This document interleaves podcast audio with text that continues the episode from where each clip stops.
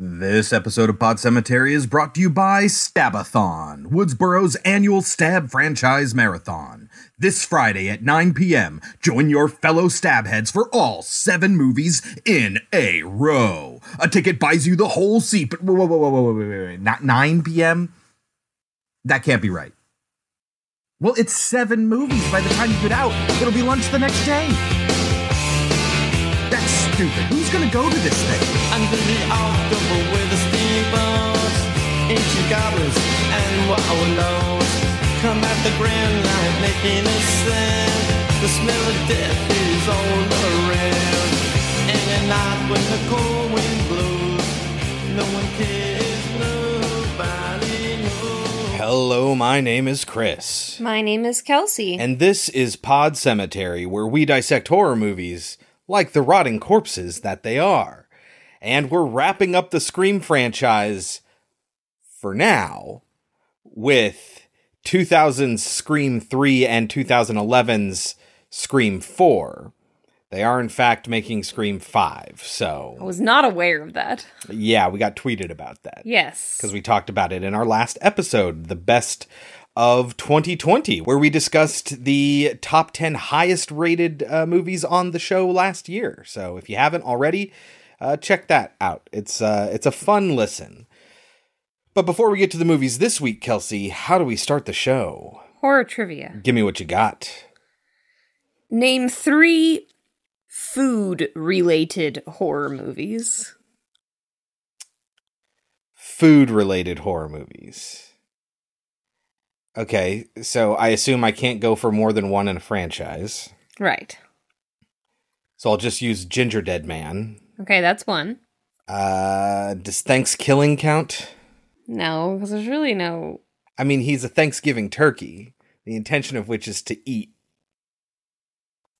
Fine. I'm trying to think of what others are. What's that new one that everyone's talking about where she likes to swallow things? Of course, those things aren't edible, so I'd say it's a stretch to call that food related. I'm sure there are some I'm just not thinking about. Food related horror movies. What am I not thinking of? Oh, you want me to tell you? Yeah, You give up? yeah. So the examples they give Uh huh. are the Gingerdead Man, Uh huh. the Stuff, Oh, right, that ice cream thing, whatever it is. Yeah. uh-huh. and Soylent Green. Oh, that's a good one. Mm-hmm. All right, Kelsey. Can you tell me what is unique about Ghostface in Scream 3? I have several acceptable responses prepared, but there is one in particular that I'm looking for. Oh, that, that he uses different voices? No. He does that in other movies? He uses that voice distorter throughout the franchise, and I don't think he does any other voices though. In any surely he movies. does. I don't think so. I think that's only in three. Not in four? Are you sure? I'm not sure. It wasn't one of the prepared responses, so I will give that to you. But can you think of another? it's such a stupid thing. Uh. I'm like, what is unique about Ghostface in this one, Kelsey? Ghostface as the killer. He's her brother. See, that was an iffy one because one of the killers is her cousin, also in the franchise. So it's like, mm, related to her, no, but I guess brother, but that's too specific to be like the unique thing. Like, oh yeah, was her boyfriend in the first movie. Like, that's unique. None of the other killers in the whole entire franchise are her boyfriend. There's something very specific about Scream 3. I have no idea. It's only one person. Oh In my god! every other movie, it's two people. Oh, I feel dumb. Also, this is the only movie where Ghostface is killed in the Ghostface outfit. Really Yeah. interesting. Mm-hmm. All right, Kelsey, let's get right into it. Scream 3 from 2000, directed by Wes Craven, still. Written by Ehren Kruger, which I assume this person got the job only because their last name was Kruger. I don't Why? know. What else have they written? We've talked about him before. He wrote the screenplay to The Ring, but after this. Before this, Arlington Road. I remember that movie. I remember that movie. I have I have personal trauma related to Arlington Road. really? I ruined the ending for the guy at the uh, the video store. He asked me how I liked it, and I told him something about the ending, and he was like, "I haven't seen it yet." And I'm like, "Oh no!" and that was like, I was like, God, how old was I? Like 16, 17 or something like that. but yeah, before this, like basically nothing. After this, he wrote The Ring. He also wrote The Ring 2, uh, The Brothers Grimm, three of the Transformers movies. He wrote the new Dumbo, which we turned off because it was so terrible. Yeah. He wrote the Ghost in the Shell remake. It's not the best track record. I feel Some like- of those movies are better than people give them credit for. I feel like he was selected by the Weinsteins because they get pretty hands on, especially with the with this one and number four. Thing about Ehren Kruger is that he apparently was terrible at writing the script and was writing it as they were filming it. Sometimes they would get the script pages day of, and Wes Craven would be forced to rewrite them because nothing about the recurring franchise characters would come through in his pages, and so he'd have to like punch them up to be more like Scream. Um, and it explains a lot about the quality of this movie. I feel. Um, I will say, however, that Kevin Williamson does come back for part four. Uh, he also apparently took forever to write the script, but not like he missed deadlines, not like I'm still writing it and they're on set ready to perform it right now. You know what I mean? Like that's the sense I got from this movie. But also starring. I'm not going to do it all in one breath. David Arquette, Neve Campbell, Courteney Cox, Liev Schreiber, Patrick Dempsey, Scott Foley, Lance Henriksen, Deon Richmond, Matt Keeslar, Jenny McCarthy, Emily Mortimer, Parker Posey, Patrick Warburton, and cameos by Jamie Kennedy, Carrie Fisher, Kevin Smith, Jason Mewes, and Wes Craven himself. when is Wes Craven in it? He is also in the tour with Jay and Silent Bob. Hmm. Which is such a bizarre cameo. I remember we found out why they did that. I don't remember what the reason is. Well, the Weinsteins produced the View Askew movies. I assume that had something to do with it. And, you know, they were very popular at the time. It's Connie fucking Chung. I have no idea who Connie Chung is. That's goddamn. She's a very, very famous reporter. Hence why they call her Connie Chung when they're talking about Gale. Jay asks her how's Maury. That's because Connie Chung is married to Maury Povich, talk show host. anyway, apparently Kevin Williamson did write an outline for the movie, but Kruger almost completely ignored it. What is the movie about? In Scream 3, they are making Stab 3. Uh huh. One by one, the cast is being picked off, and they are the killer is obviously looking for Sidney Prescott. So Sidney shows up to face her demons, I guess. I and guess. then the Scream movie happens. Yeah, how incredibly lucky that the first person killed in the movie is Cotton Weary in a cameo so that they could kill off Liev Schreiber, who seems like he's related to the original murders because he was, in a way, but also is the first one chronologically in the Stab 3 script or the Scrab- Stab 3 movie. So it could be, oh, he's killing people off in the order that they get killed in the Stab 3 movie. So meta. It is, yeah. They also mentioned, by the way, the fact that there are a lot of rewrites on this script and the fact that they have like three different versions of the script. Mm-hmm. That's also because Wes Craven arranged for there to be three different endings, specifically because he didn't want it leaking. Dimension went out of their way to prevent leaks on the ending of this movie. Roger Ebert has something to say about that. We'll talk about that when we get to the end and we we talk about our general thoughts on the movie Okay. and what the ratings were. The movie is available with a subscription to HBO Max or for rental for $3 on most services, but $4 on Apple for some reason.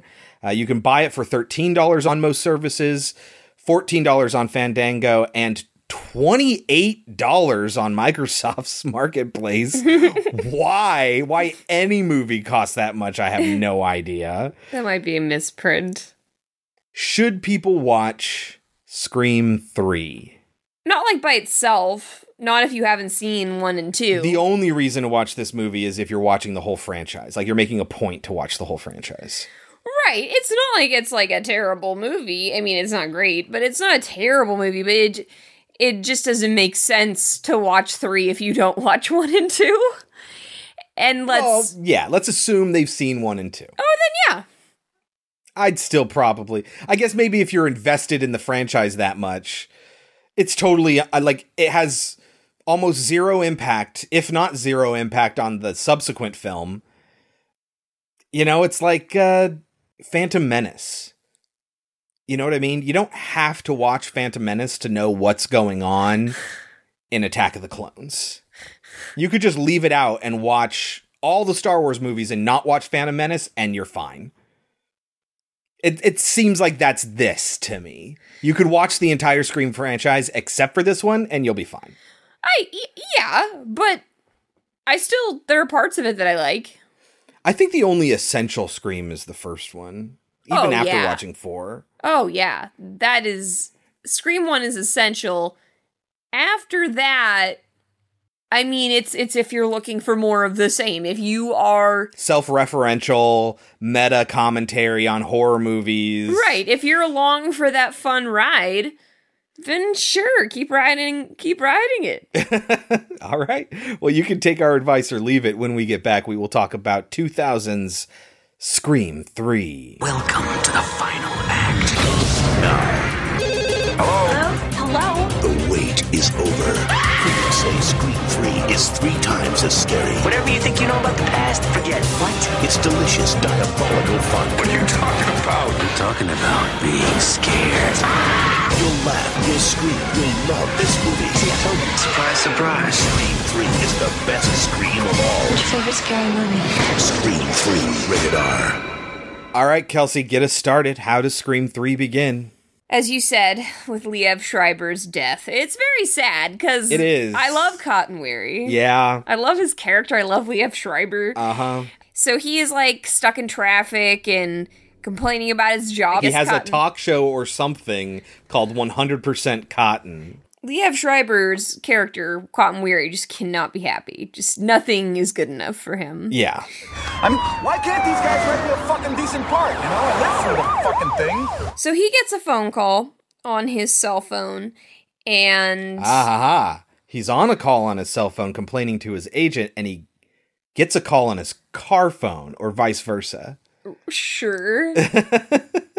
Car phones. Remember car phones? Yeah, my dad had one. so it's supposed to be like a sexy woman voice coming on to him saying that he sounds like Cotton Weary and how attractive that is. But then she starts asking him questions about his girlfriend. He's like, Why do you think I have a girlfriend? And then it turns into the scream voice. This is a problem that's going to permeate the movie, and it's going to rely heavily on it.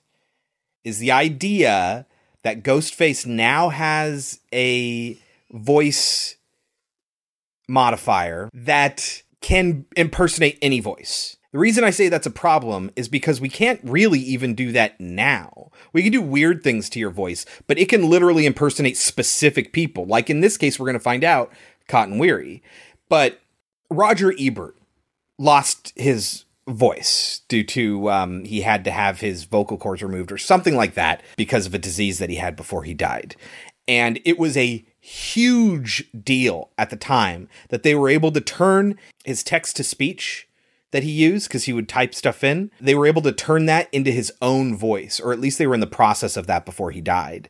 And they needed to scrub through every moment of recorded audio ever made for Roger Ebert and break apart every individual phoneme that he would ever use in different intensities. And it is very, very difficult and time consuming and expensive. That wasn't long after this movie is supposed to take place, and that's for Roger fucking Ebert. Cotton Weary, who just now has a TV show, there's some audio sources, but also other voices that th- they're not even celebrities. They've never appeared in anything, and he'll like impersonate their voice. And like it's used so many times throughout the movie that it's it's just it breaks my immersion every single time. This is not something that can get past my suspension of disbelief. I think they use it in fun ways. But everyone's on the phone so goddamn much. It's such a cop out to go, oh, but that's not really them. I agree. It is something that they heavily rely on. If it were not for that, this killer wouldn't be able to do half the things that he gets away with. Yeah. So I agree. But like I said, there's moments where it's fun what they do with it. Sure. But so the scream voice. Roger Jackson is his name. Has he been anything else? 237 somethings. Oh wow. He's just a voice actor. Oh wow. Okay. But he is absolutely best known for these movies. A lot of additional voices and additional characters credits. He was also Mojo Jojo from Powerpuff Girls. Really? Yeah. And he's the Mucinex mucus character.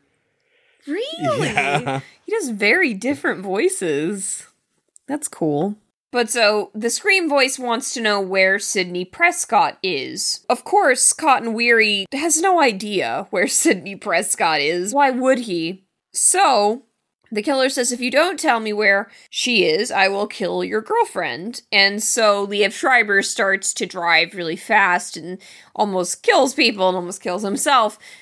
And it's very frustrating because the first person he calls when he gets off the phone is not the police, but his girlfriend, Yeah. who, of course, happens to be getting into the shower at the moment, so she's not there to answer the phone. But then when he does call the police, he's put on hold. No, I don't remember that. yes. You have reached 911. Due to the volume Someone of pick up the all goddamn services phone. Meanwhile, at their house, their phone line has been cut. Creed is playing. Oh my god. I wrote down fucking Creed. That's what the radio turns on on its own and freaks Cotton's girlfriend out. Yeah. Yeah, and so like if yeah, but it's Creed.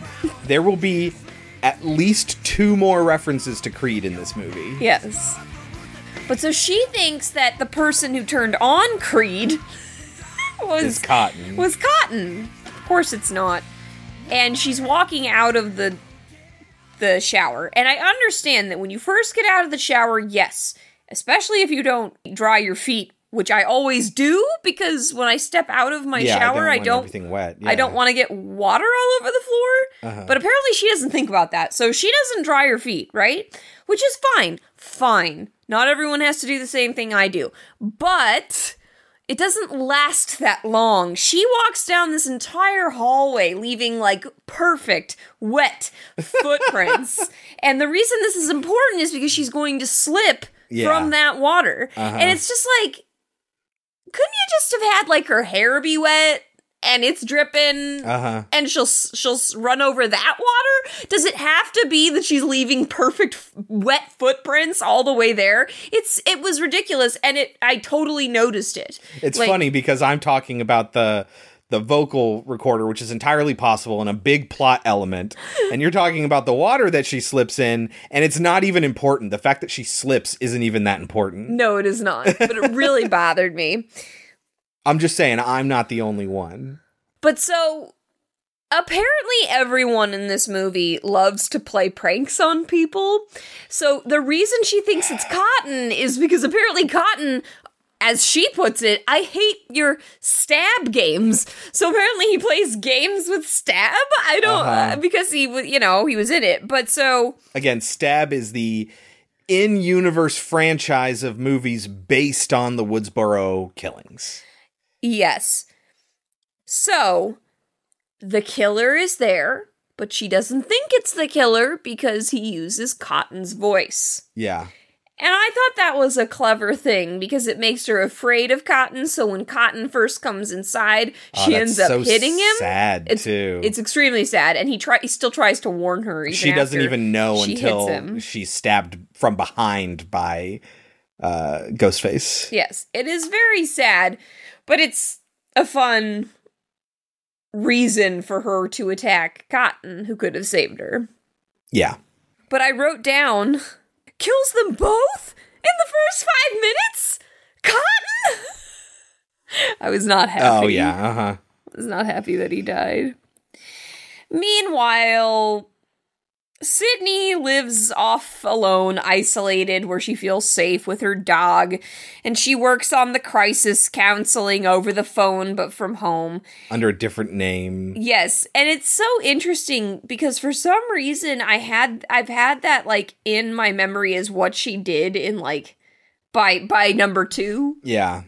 But it's not till this one. But it's it not till happens. this one. And then I'm like, but wait, she does stuff on the computer in the first movie. That's because in the first film she tries to dial 911 Via through the the, computer, computer. yeah, So uh-huh. I think I just kind of when I saw this it cemented in my brain that that's what she did.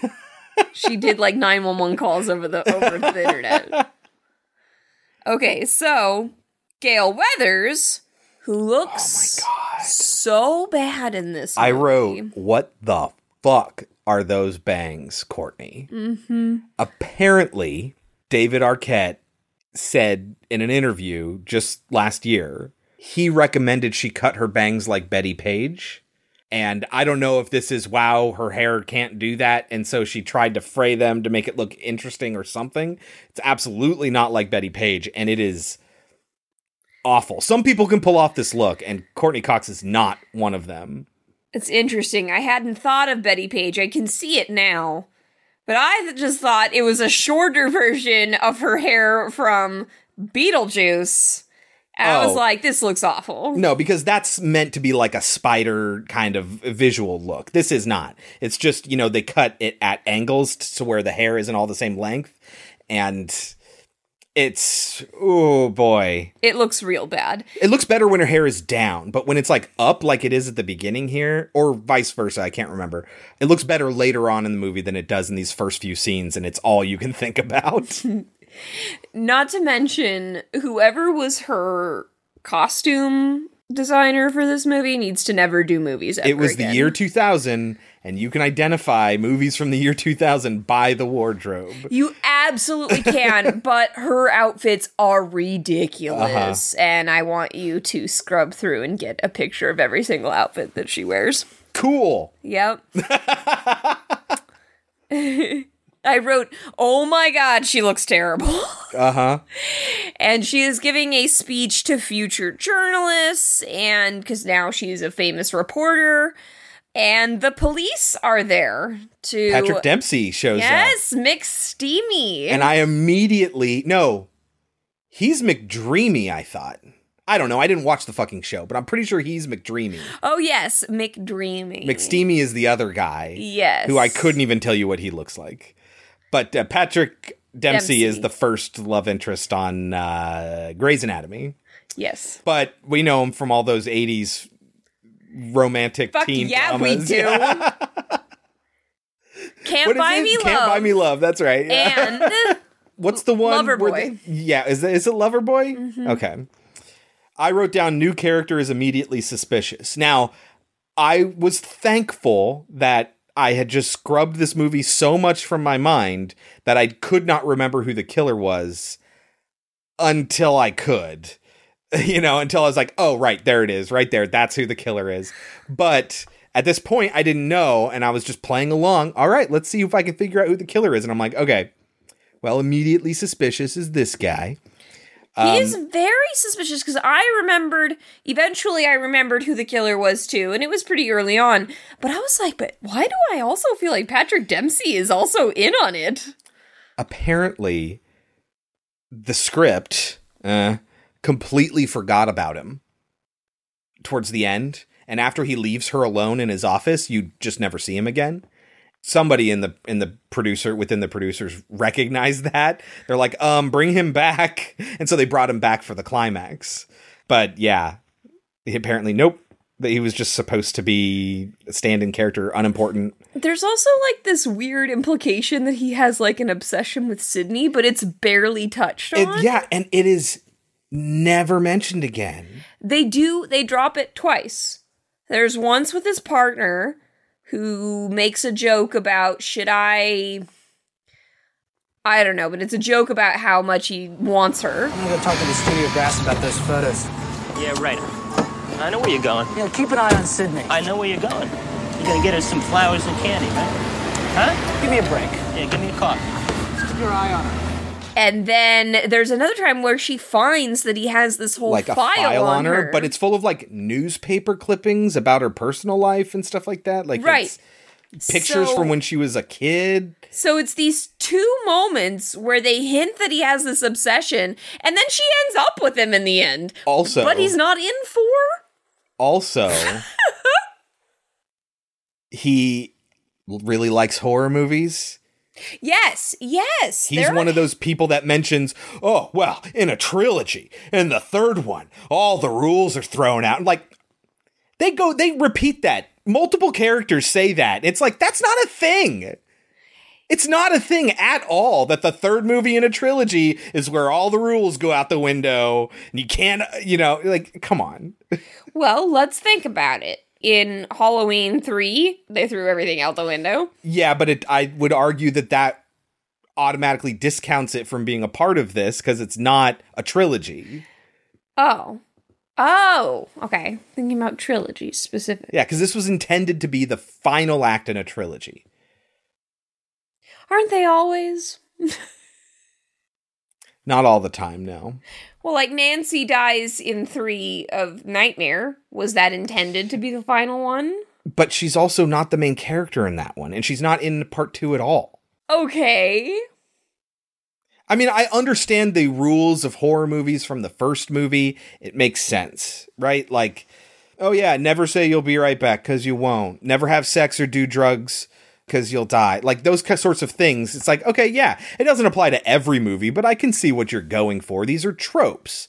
The rules that they mention in this one are the killer must be superhuman, which I get from Friday the 13th. He becomes superhuman really in the third one. In the second one, he's just a person. Mere stabbing or shooting will not be enough to kill the killer. Two, anyone can die, including the main character. The past will come back to haunt someone. Like, all they're doing is just very, very heavy handedly foreshadowing their own movie. Yes. They're not talking about horror in general. That's what's kind of frustrating, is because Scream was about horror movies and two was about like almost like the exploitation of real terror when they introduced this the concept of the stab franchise and you know somebody dying on in front of the screen in a movie theater and how everyone would cheer like you know that kind of stuff but in this one they're not they're struggling so much to fit it into what scream is is this meta commentary on horror that it's a swing and a miss, like totally. But anyway, we're getting forward to the rules of horror. That doesn't come till way later. Patrick Dempsey shows up. I wrote down if he is the killer, what are the odds that he'd be assigned the cotton case? And if he wasn't, what's the benefit of showing pictures of Sidney's mom to Gale? But doesn't matter. These are all reasons he shouldn't be the killer. But who knows? In a movie with the terrible writing, Well, they specifically say I get all the Hollywood ones because I grew up around here and I know that's so stupid. I know my way around the studios, which I'm pretty sure that's not the way getting like your job in the police. Ah, who knows? I don't think that's how that works, but I don't know. But yeah, he's showing pictures of Sidney's mom to Gale Weathers. Why? Well, because the pictures were at Cotton Weary's place. There was a picture that was that they'd never seen before from her youth, and he's asking her because she wrote the book on the Woodsboro murders if she recognized the photograph. She's like, "Yeah, that's Sidney's mom." And but by this point, he would already have a file on Sydney. And like anyway, we could tear apart all the ways that the script doesn't make sense. It just doesn't. Yeah, it's the script was not thought through, which we know. We know that. Yeah, It was uh-huh. written as they were making it. What uh, what do you want? so, we get to see the Stab 3 set, which was a lot of fun. It was, It was really cool. Yeah, it was very cool to see what it would look like. I mean, uh, what I assume it looked like on the first set. You Uh-huh. know, it's neat to Yeah. see that behind the scenes stuff.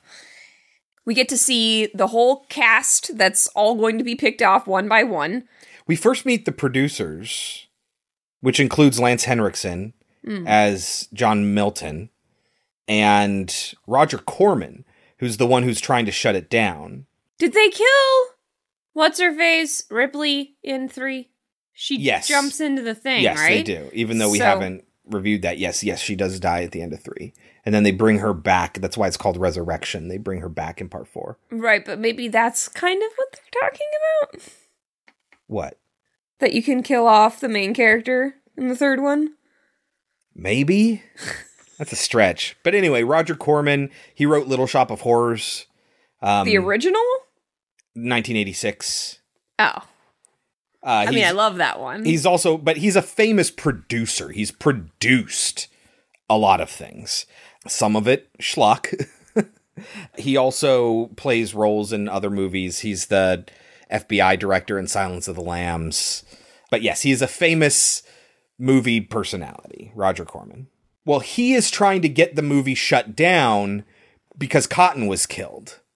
And oh, if it's because of what's going on with the production, Lance Henriksen, who we've seen before on this show, speaking of Alien, he's Bishop from Aliens, calls out to Patrick Dempsey and is like, "Hey, these these killings aren't happening because of our movie, are they?" And then Patrick Dempsey's partner is like, "Your movie's called Stab. they were stabbed." Detectives, there's no reason to presume that Cotton's death had anything to do with this movie, is there? He was making a movie called Stab. He was stabbed.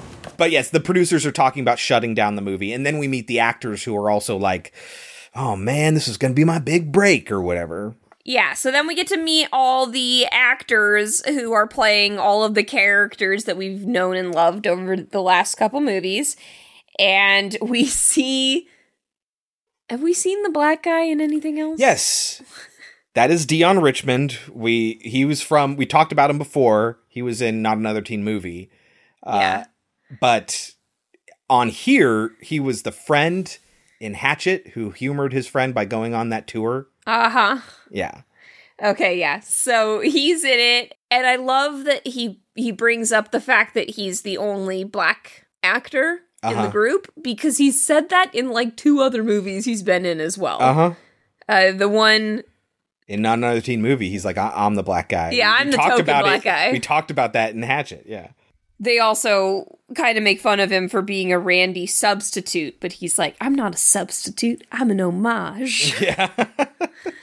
uh, there's another dr- name drop of Stor- Tori Spelling.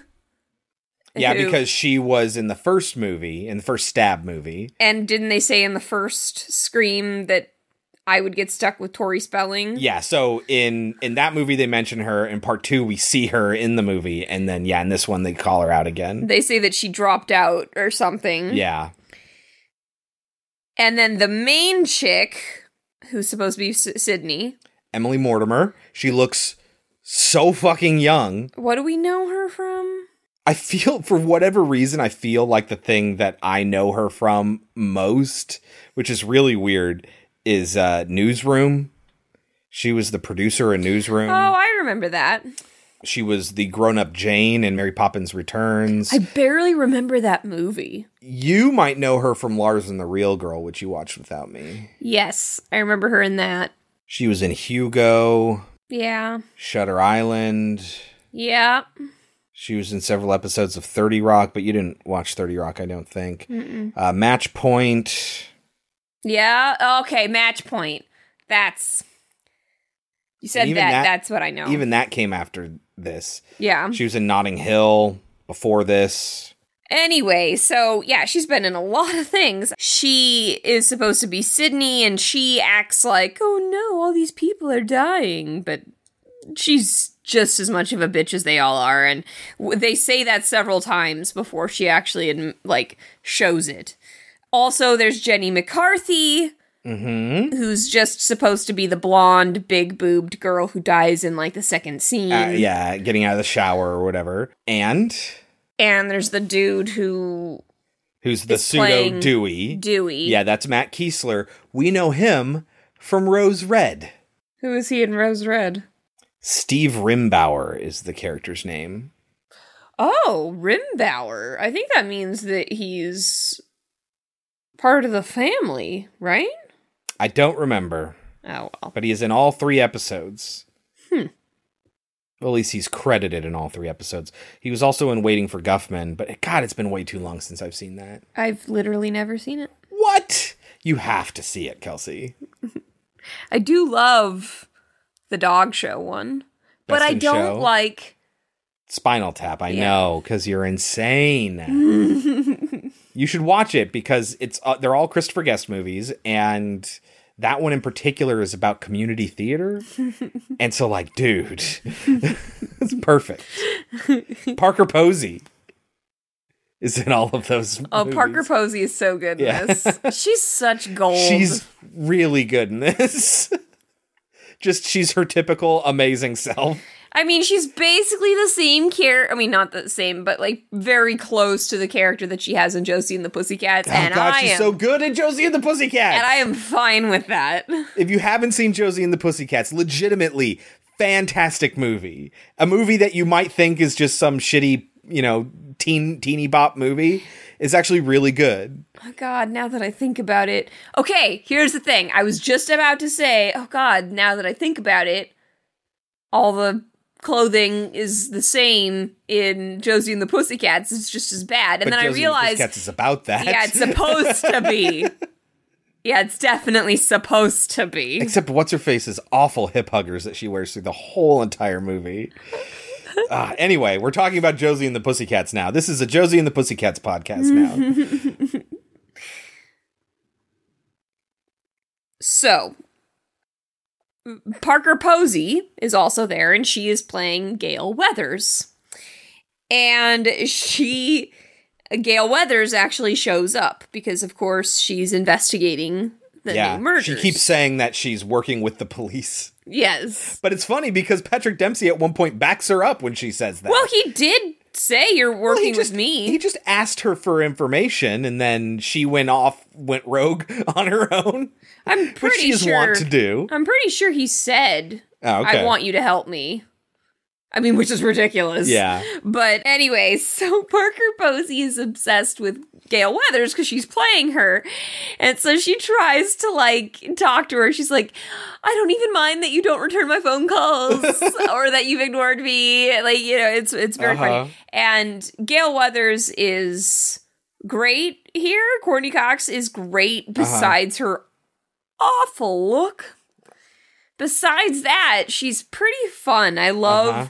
I love her and Parker together. Yes. Like all those the two of them, are especially great. when they're actively working together. Yeah. That's great. It's yes. a lot of fun, and that's what I'm talking about when I say like I'm along for the fun parts. Uh-huh. After having seen Scream 2, I know that like I'm not going to get anything great or new out of this series, but at least I'm going to get these mo- fun moments.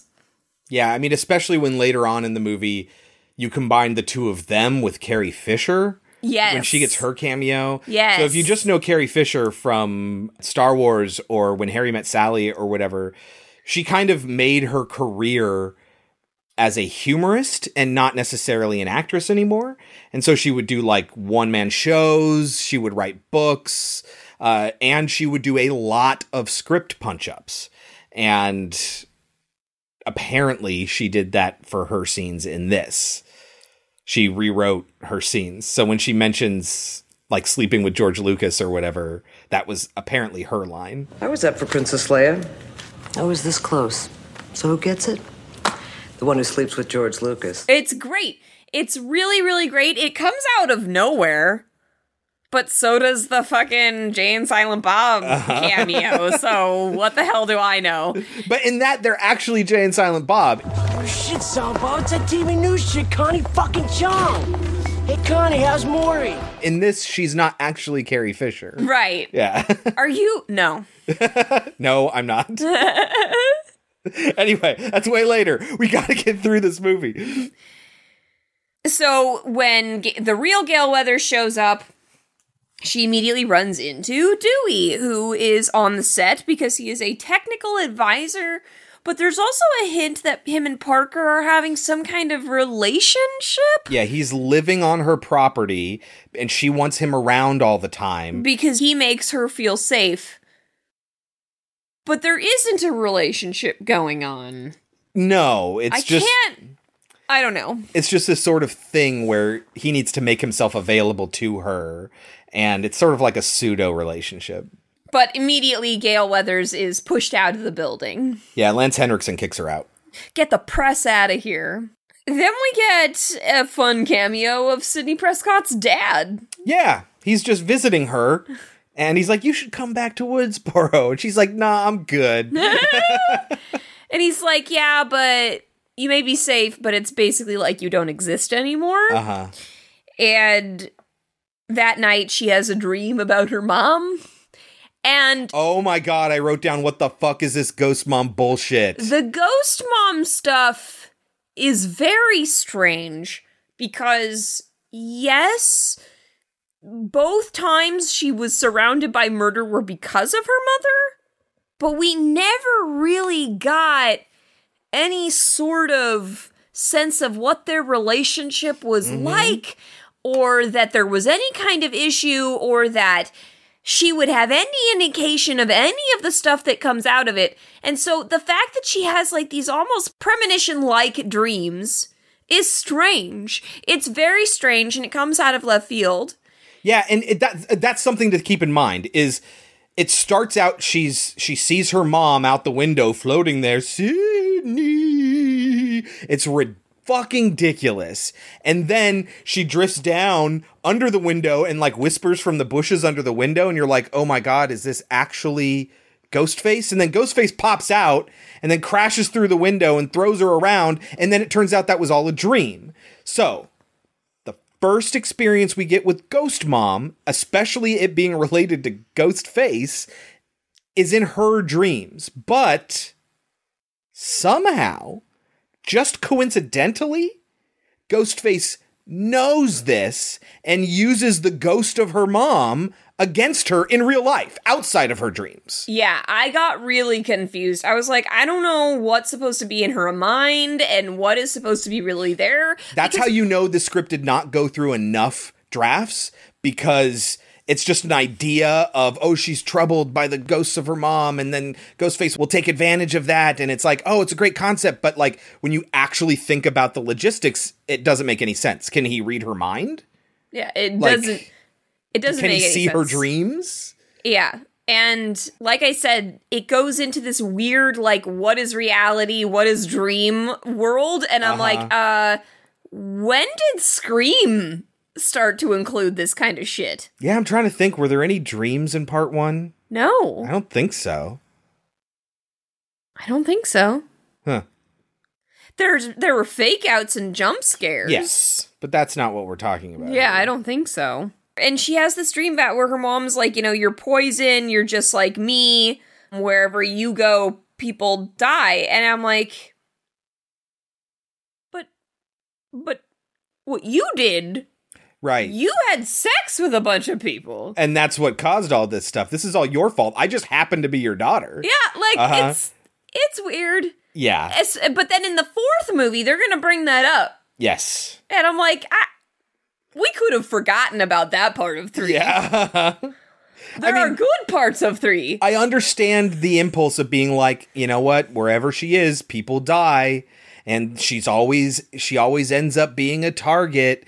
Uh, so I can understand that guilt from her end, but she's not responsible for any of it. Yeah, And as a crisis counselor, you'd think she would have come to terms with that by now. yeah, yeah. Anyway, So, back on the movie set, Jenny McCarthy yep. will be the second death. And we learned earlier she was supposed to be the second death in Stab. Yep. So this all makes sense. I only get two scenes and then I die. Yeah. And she, sure enough, she gets two scenes in this movie. Yes. Well, I guess we didn't learn that earlier. Yeah, this is where we're going to find out because my note is why would Jenny McCarthy be in danger? And then we because she has out- nothing to do with any of it. Yeah, then we find out later that they're being killed in the order that's in the script. But then it gets brought up there are three different scripts, so which one is it? And then that's never answered. Yeah. It never becomes a, an issue that there's an order of the deaths. I think they weren't following the deaths after Jenny McCarthy because I think that's where that part of that script storyline ended. Yeah. Because they were like, fuck it. Yeah. Again, not enough drafts. Yeah. So, Jenny McCarthy has been asked by the director, the young director, to meet up and work on stuff, I guess. Oh yeah, we didn't mention Scott Foley is the director. Right. But it's weird because she whines to the director about her role. Yeah. Why wouldn't she? Wouldn't you be whining to Your agent? your agent? Yeah, Why but I mean, you- if you have a relationship where you can complain to the director, like, yeah, I get it. I guess. My biggest complaint about this entire scene is that she's stupid enough to confuse Vertigo and Psycho. I don't understand why I have to start the scene in the shower. The whole shower thing's been done. Vertigo, hello. but you have to be like aware enough about Hitchcock movies to even think of Vertigo before you think of Psycho. So like it that joke I get the joke, it just doesn't it's stupid. The premise is flawed. Yeah, because the joke is, oh, I die in the shower. It's been done. Hello, vertigo. And Uh-huh. yeah, absolutely. It's it's a dumb joke. It's a joke for people who know Hitchcock movies, but then you didn't factor in the fact that we're intelligent enough to know That that the if premise of the joke is flawed. Yes. Uh-huh. I did write down, it did make me laugh that she dropped his award and it just broke. Yes, the head falls off, and later on, he tells people that he thinks he's next because the award in my office was decapitated. That's absolutely a sign. That's good. I like that. But we find out that the person she's talking to actually isn't the director because he transfers over into the Ghostface voice, which, again, how would he have enough source audio to impersonate the director? Even yelling and everything? Well, Yes. but That's so- my question at the time, but I can't use that as evidence because of what he did with Cotton Weary. yes. And later he'll do with Sidney's mom. There would be no voice recordings of Sidney's mom except for the movie she appeared in. Yes, it's that was the part where I was like, is it in her mind? He even relies on the fact that she'll recognize the voice. Yeah. Like, It's strange. it's a weird movie. I did enjoy the joke here about the rewrites. Yeah, I laughed uh-huh. at that, but at the same time, I'm like, dude, the joke is on the movie, and I get that, but at the same time, I'm like, then why did you make it this yeah, way? uh-huh. So she ends up being scared of Ghostface. Well, she's scared of a fucking shadow coming in the front fucking door. Right, exactly. And that ended up being a security guard who could have saved her. She hides in the costume room, which I thought was kind of clever. It's racks of Ghostface costumes. And she tries to call, uh huh. but emergency is not the first option. Security is not the first option. It's the last option. So she has Oh, to on the listen to phone tree. all the Yeah. options. If you would like to hear the menu in the commissary and, you know, like all that. Yeah. Yes, I enjoyed that part as well. I like that when she eventually does come across Ghostface as one like they didn't use this enough. He he is one of those Ghostface costumes and like steps out of it. They didn't use that enough. I felt like they could have done more with that concept. Um, but anyway, you don't want to overuse it. no, you don't need to over. You just use it once, but like it didn't dwell on that enough. It's just he came out and then he's like bomb Ghostface, and then that the whole whole room full of Ghostface costumes. The idea is completely abandoned after one scare, and it's like like she didn't even get a false scare out of it. But anyway, what I like about it is she tries to hit him with like a machete or a pipe or something like that, but it's fake. It's, a, prop. It's great. That's great. like it's not unique. It's not the first time I've ever seen something like that, but it's it they they did it cleverly, I thought. Yes. And then she was dead.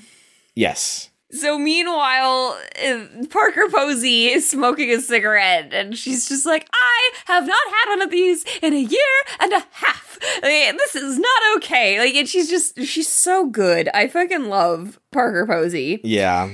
She jumps into the arms of Kronk, and it makes me Oh so my happy. god, it's so good, Patrick Warburton. It's so good. They talk okay, so this is at Parker Posey's compound, you know, where she lives and where Dewey is staying in a trailer on the property. And Courteney Cox shows up, Gale shows up, and they're talking, but they're talking about their breakup because they they were dating in the second movie and they talk about their breakup in this movie and it's weird because at the time okay so this is the way courteney cox described it. She said i was flirting with david in the first one i was sleeping with him in the second one and we shared a trailer in the third one. And they got married like a month before this movie was filming. They cut their honeymoon short so they could be in the movie so they were just married but they're talking about their breakup and it's like oh man knowing that they're divorced in real life now is like ooh oh this is this is weird this is uncomfortable Oh, it's sad. yep and, and there's even more of that in the fourth one in four, they're supposed to be married, and they're actually they're they're they got they got separated right before that movie. They weren't divorced yet, but they got separated right before that movie. And in that movie, it's about them getting divorced after 10 years of marriage and then getting back together by the end of it. And it's like, oh man, this is all really weird. Yes. But according to the two of them, it was all fine. They were totally professional. Like they didn't hate each other. So I don't know. That's that's ha- a happy story, I guess. That element of it. Mhm. That's but that's for four. Let's talk about this one. So yes, Parker Posey jumps into the arms of Patrick Warburton, who Kelsey calls Kronk, because that's all she thinks about when she hears his voice. Yes. It's it's a great Patrick Warburton moment, and it is a great Parker Posey moment. It's fantastic. Mm-hmm. But so she's freaking out because the next person who dies in the movie is Gale Weathers. And I love when Gale hears that. She's like, What? I died? and yes, this is when we start to get the impression that Patrick Dempsey might be the killer. Like he's talking about movies, like he's he's comparing this to he says this is very Hannibal Lecter, very Seven. They were trying to keep the ending off the internet by having three different endings. Like he just knows all this information. Yeah. And it feels like he might be the killer. Meanwhile, the director is freaking out, saying that clearly someone is trying to just kill my movie. That's what this is all about. Uh-huh. Because then the movie gets shut down. It's not going to be made because people keep dying. This is when Patrick Dempsey will borrow Dewey's phone, and later that will get brought up as a fact like, hey, wait a minute. The only people who had her number, because someone will call and and terrify Yeah. Sidney Prescott, which is why she will come back, right? So the question is wait, who had her number? I only let you borrow my phone. So that's another moment of Patrick Dempsey seeming like he could be the killer. So question, how does the killer get it then? He If does that say only applies to the red herring character. he does say one other person. Maybe it's the killer. I can't remember Okay. who it was. Oh no. Is this where Roman borrows Dewey's phone? I don't know. Maybe it is Roman. It must be Roman because my next line is God, Roman, remind me not to sleep with him again. yeah. Parker Posey saves this movie. She's great. She's great. I mean, plus David Arquette and Courteney Cox, like to me, they are almost more Scream than Neve Campbell is. I mean, Neve Campbell is Scream for Scream 1, but I mean Scream is a franchise, the two of them, like they they personify Scream as a franchise for me. Interesting. We also hear at some point that Roman complains that the only reason he's making a stab movie is because the studio wanted him to make a horror movie before they would let him make a drama or a lo- classic love story or something like that. Apparently, that's why Craven was making this movie. Yes. Because you do you remember when he made Music of the Heart? When their program got shut down, After 10 years, after 1,400 kids.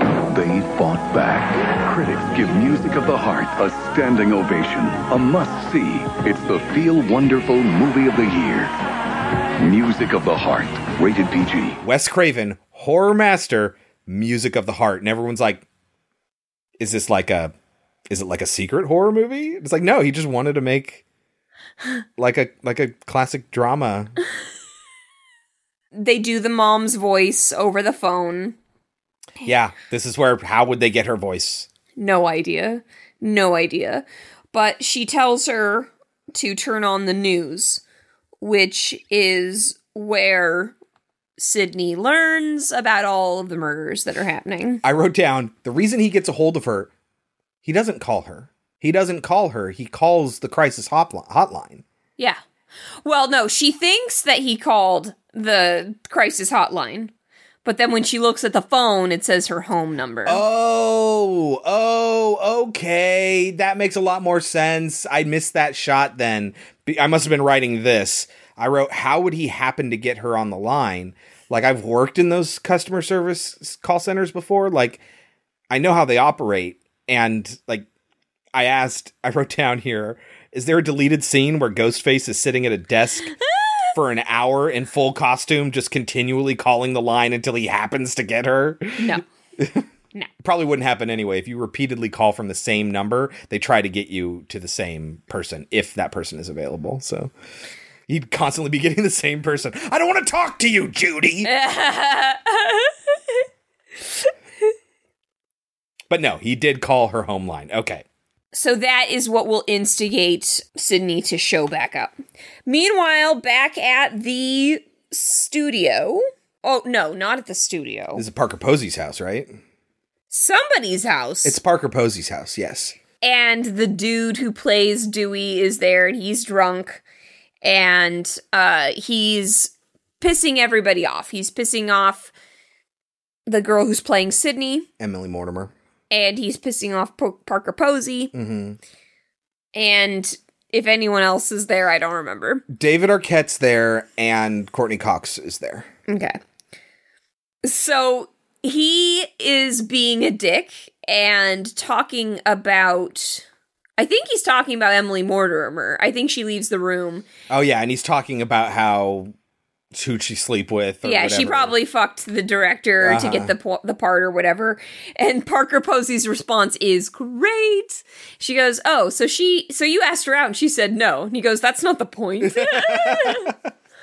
is exactly that is Yep. exactly how men work. Uh huh. hmm What a bitch sleeps with somebody else, but not you. What a slut. Mhm. Uh huh. Mm-hmm. Oh, this is where they abandoned the following the plot after they've killed two people. Well, if it's at Parker Posey's house, It is. Then that would make sense because she's supposed to be next. But he doesn't try to kill her. Specifically, no. Specifically, he He's ends kind up of trying to kill them all. he ends up faxing them Yes. a rewritten script. Oi, I wrote down, ew, the rewritten script bit. How much time does this guy have? and, okay, so they all leave, but Matt Keeslar, he's like, I gotta know, I gotta know how it ends. And he runs back in and he starts to read it, and it's like, the one who will be saved is the one who smelled the gas. right as he's lighting a cigarette. No, he's lighting a lighter to see. Oh, because they turned the lights the light, out. the power's out. So instead of going outside, Uh huh. Grabbing the page and then running outside. No, because the power's out, the fax machine isn't going to keep working. But anyway, he has a, a a lit lighter and one who smells the gas, and then the whole house blows up. Like, so gas does smell like something. And the reason it smells like something is like they add that odor to the gas on purpose so you can tell if there's leaking gas. Otherwise, you'd have no way of knowing. And it's a hazard. if not only for explosions, but for passing out for lack of oxygen. Well, you can't smell carbon monoxide. Yes. The carbon monoxide is a byproduct of things. This gas is delivered to you because you request it, so they deliver it to you with the scent.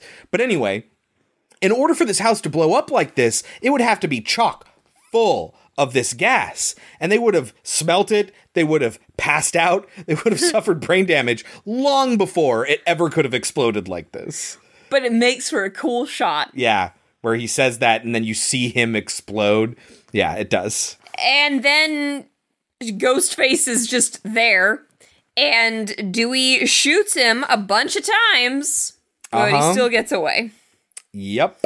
Oh, that's okay. So, uh, is it the explosion that pushes them all down the hill? Is that why they all go down? Yeah, or they falling run away from it and they fall, something like that. Yeah. But so yeah, so the killer is going after Courteney Cox. And he shoots it a a bunch of times, and of course he gets up and he's fine. he disappears again. But Parker Posey shows up. She's pissed that that Dewey chose to save. Gale over her. Yeah, because before he knew where Ghostface he was, he had no idea. he idea. chose Gale. He chose Gale. Uh huh. And so Parker Posey punches him, and then Courteney Cox Punches punches her. her. Yep. And she, her response is, "Well, my lawyer li- loved that." Well, it's like, well, then his lawyer loved what you did Yeah, to him. right. uh-huh. It's stupid. Well, she knows he doesn't have a lawyer. oh, oh, oh, God! Why does this all happen at the studio? Why is Patrick Dempsey at the studio? Why on earth would Sidney go to the studio? I thought they sh- they met up with her at the at the police station. But you're right because the next thing I have written down is about Randy's sister, and that definitely happens at the studio. Mm-hmm.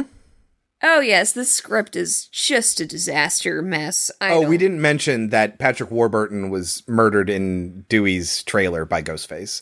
That was kind of fun. He has to hit him repeatedly over the head with the pan before he'll go down. So, yes, Randy's sister, who we never knew about, which is going to be a theme in this movie, shows up. There's also who the fuck is Maureen? Maureen is Sidney's mom. Oh. Okay, so is that why they're at the studio? Because they're in John Milton's office to No, confront him about it? Someone oh. is claiming to have killed Maureen. It said I killed her. On the back of the picture. on the back of the picture that sh- that was left at Parker Posey's house. right. That was on the ground instead of the killer's body near the car. right. Dewey finds it and it says, "I killed her."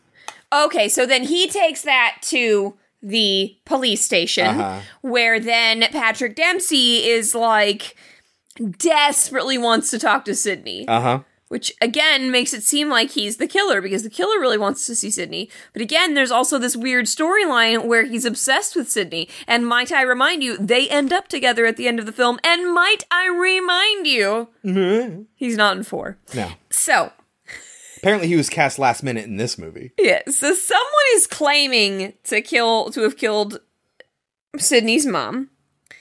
And that is when Sidney shows up at the police station.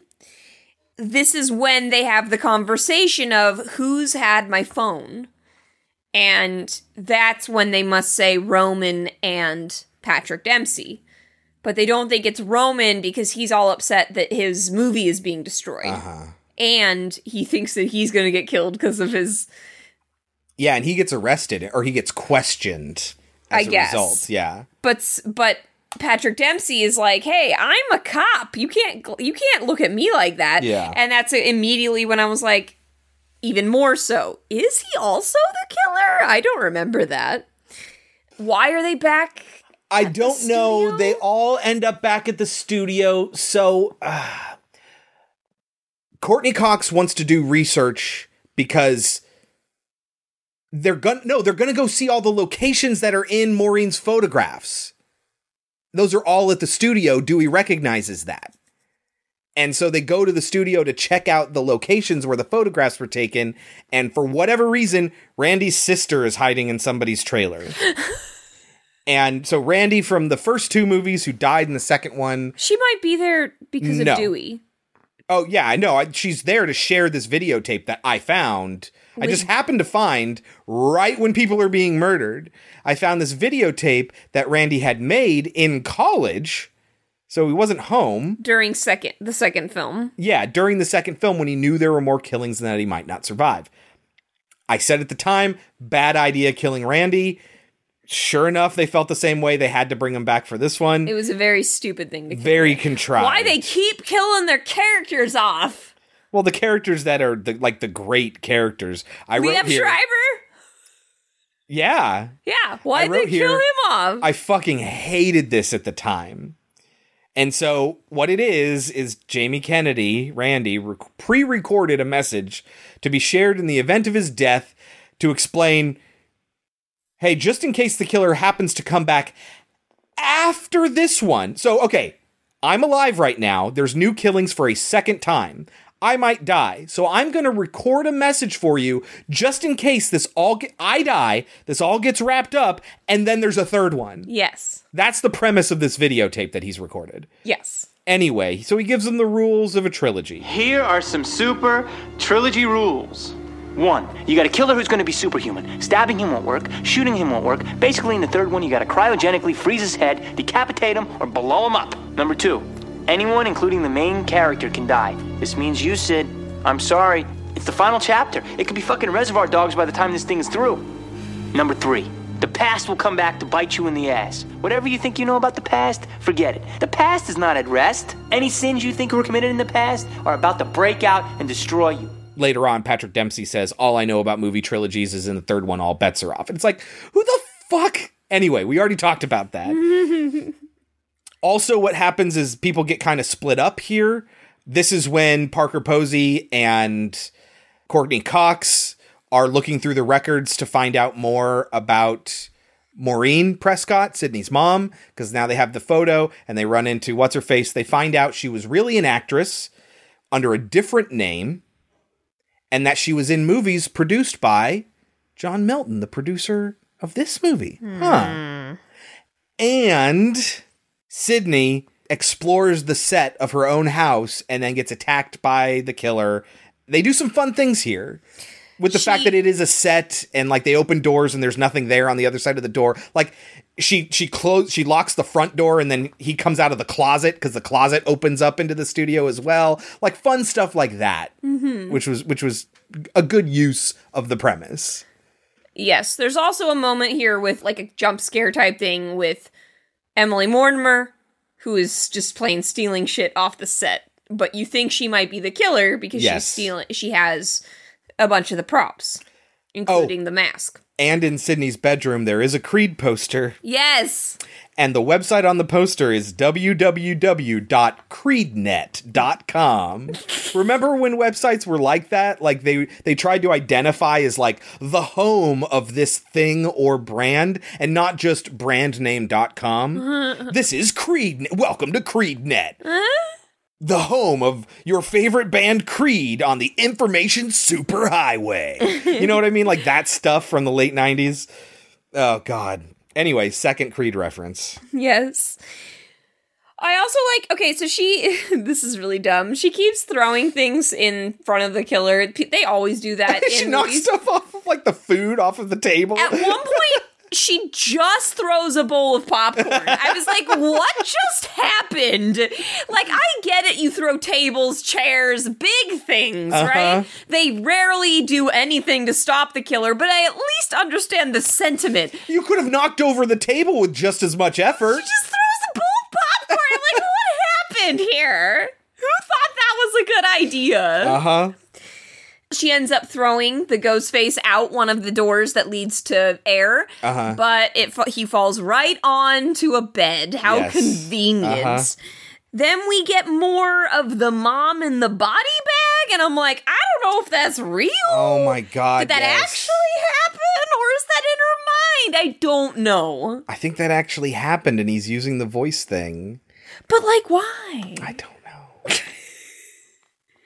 she says you don't deserve to be saved because you didn't save me and i'm like what She had no idea you were Oh, in to the danger. mom? What Yeah, the fuck uh-huh. are you talking about? She was about? dead long before you were in danger. Yeah, I don't understand. But then Dewey runs in and it's like nothing happened. Well, everyone kind of runs in at that point, but everyone's like they they present the idea that people don't believe her. a little bit. And I don't know why.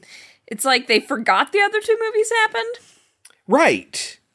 Or or like she's doing it for attention even though she disappeared specifically to avoid attention. And it's Right. like you have no reason to not believe her. People are actually being murdered here unless you think she could be the one who did it. Dewey says at one point, "We believe you, Sidney." But like is that is that like a it's a very weak premise within the movie that she might be the killer. But the audience knows she's not and nobody accuses her of anything. I think it's just that you it's you know, you can't rule it out. You can't just say that she's not just because she's had somebody do this to her in the past. Sure, in reality, but this is now a concept that's been introduced to a movie that is mentioned this one time and then never further explored. Like either explore it or don't mention it at all.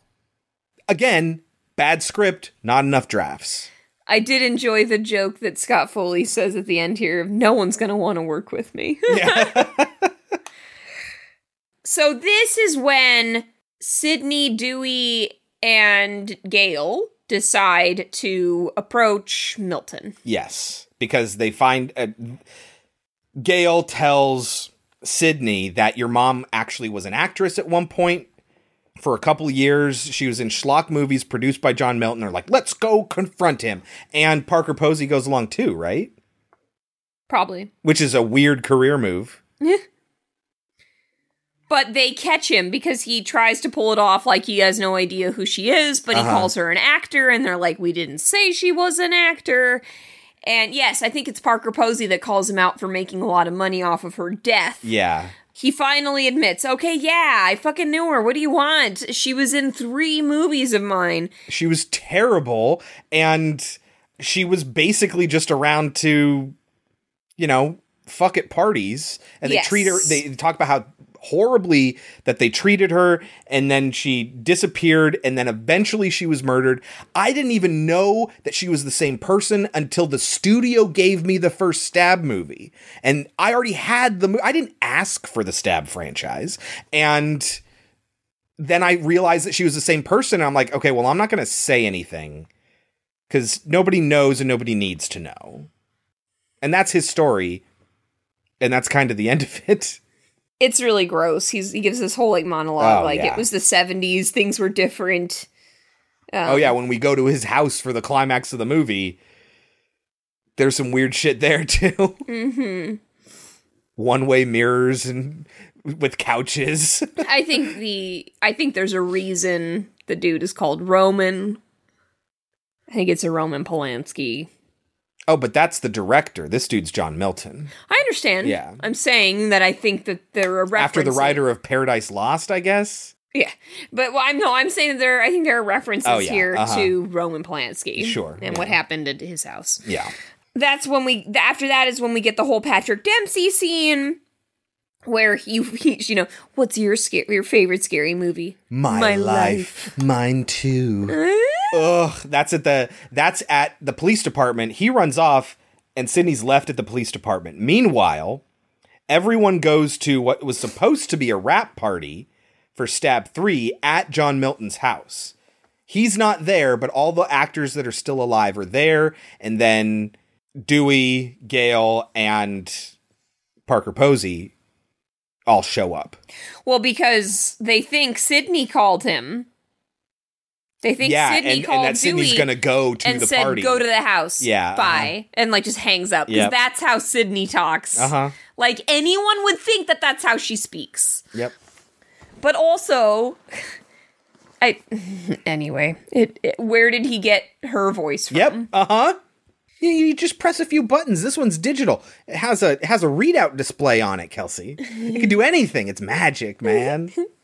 But yeah, so they go to the house, um, and they're like, "Oh, we should explore." And it's like, well, there's a murderer running around. Why are we? Yeah. What are we thinking here? hmm As a matter of fact, Deon Deon Richmond Tyson is his character's name. Is like comments on the whole being a black person in a horror movie thing. You know, but of course, don't worry, he'll die. And a really kind of shit like he almost dies off screen, right? Almost, yeah. Yeah. A couple people die off screen. One in particular. I don't know. There were certain lines here that were kind of funny. There's a line, and I I didn't write any of the context for it, but at some point, I think it's Parker who says "Stop pretending." Parker Posey who says "Stop pretending," or I don't know. They somebody is shouting back and forth at each other. Stop pretending to do this. Stop pretending to do this. Stop pretending, and it's great. Stop pretending I wasn't the best you've ever had. Oh, stop pretending I even remember. Stop pretending! Then the implication is that Roman is dead, but we didn't get any kind of He goes down because he wants to explore. He goes down into him the and basement. Parker go together, Yeah. and somebody else goes with somebody else in another direction. There's an implication that it might be Parker Posey here. well, Parker Posey is hiding, and when they find her, she's like, "Is he dead?" And it's Right. like, "What? You were with him, and now all of a sudden he's dead, and you don't know. Yeah, what You didn't happened? see any of that. But the script doesn't give a fuck, so Uh-huh. why should you? Yep. We had a fun moment with Emily Mortimer, who's who finally admits that she did have sex with Milton to get the job, or if it was Roman. think I, don't was- know. It might have been Roman. Yeah. But she's just like, I did not fuck that pig to die like a second rate celebrity like you. Uh-huh. And she's talking about Gale Weathers. Uh-huh. And then she is very She's- quickly stabbed. She's killed. So Tyson Deon Richmond is killed. Emily Mortimer's killed here. We talked about how Roman's dead in the basement. Parker, oh, Tyson gets thrown out a window. Yeah, and he like lands on the ground outside the pool I think or so. something like that. But I think we just see him go out the window. We don't even see him dead until later. Probably. There's also a part where the killer has one of the, the victims behind mirrors, and it's like this That's whole Parker mirrored Posey. room. Yeah. And so Dewey's idea is to shoot out the mirrors, which makes great sense, And he shoots right? them one by one and he shoots them high so he doesn't actually kill Parker Posey. Where the fuck is the killer supposed to have gone? Right. I know that there's a secret passageway. I understand But that. the way out of this secret passageway is through the In the mirrors that other- he's on already the shot, end. shot out. Yeah. Uh-huh. Okay, so I didn't think of No. that incorrectly. I was No. like, what just happened? There's no way that the killer should, could have gotten away. She hides in a closet. The back of the closet rotates and puts her in the secret compartment, but it's a closet at the front of the room that they're in. And so, yeah, no, it doesn't make any sense. okay, good. I mean, not good that the movie did it, but, But good, that you're not crazy. Yeah. Yeah. Uh-huh. somebody runs out of bullets and then gets hit with the butt of the knife. Somebody knocks somebody out. Yeah. After they so run out of bullets? Downstairs, Ghostface, Dewey fires his gun at him, but he's out of bullets. And so Ghostface throws the knife at him and it hits him in the forehead.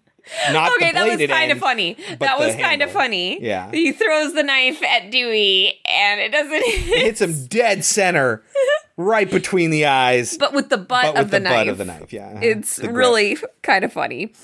Who has another up their sleeve? Ghostface does. He uh, at one point pulls a knife out from his sleeve. Oh, I guess he keeps them up He's there. like he's a Creed, he's- man. He's, a magician, maybe. yeah, jeez. But so the killer takes Dewey and Gale hostage. Yep. Ties them up like the boyfriend at the beginning of the first scream, but they're back to back in these chairs, and then calls up Sidney and says, Here I am. I got them. I will kill them. And so begrudgingly, she shows up and she has, she found a gun in uh, Patrick Dempsey's drawer. So she takes that along with her.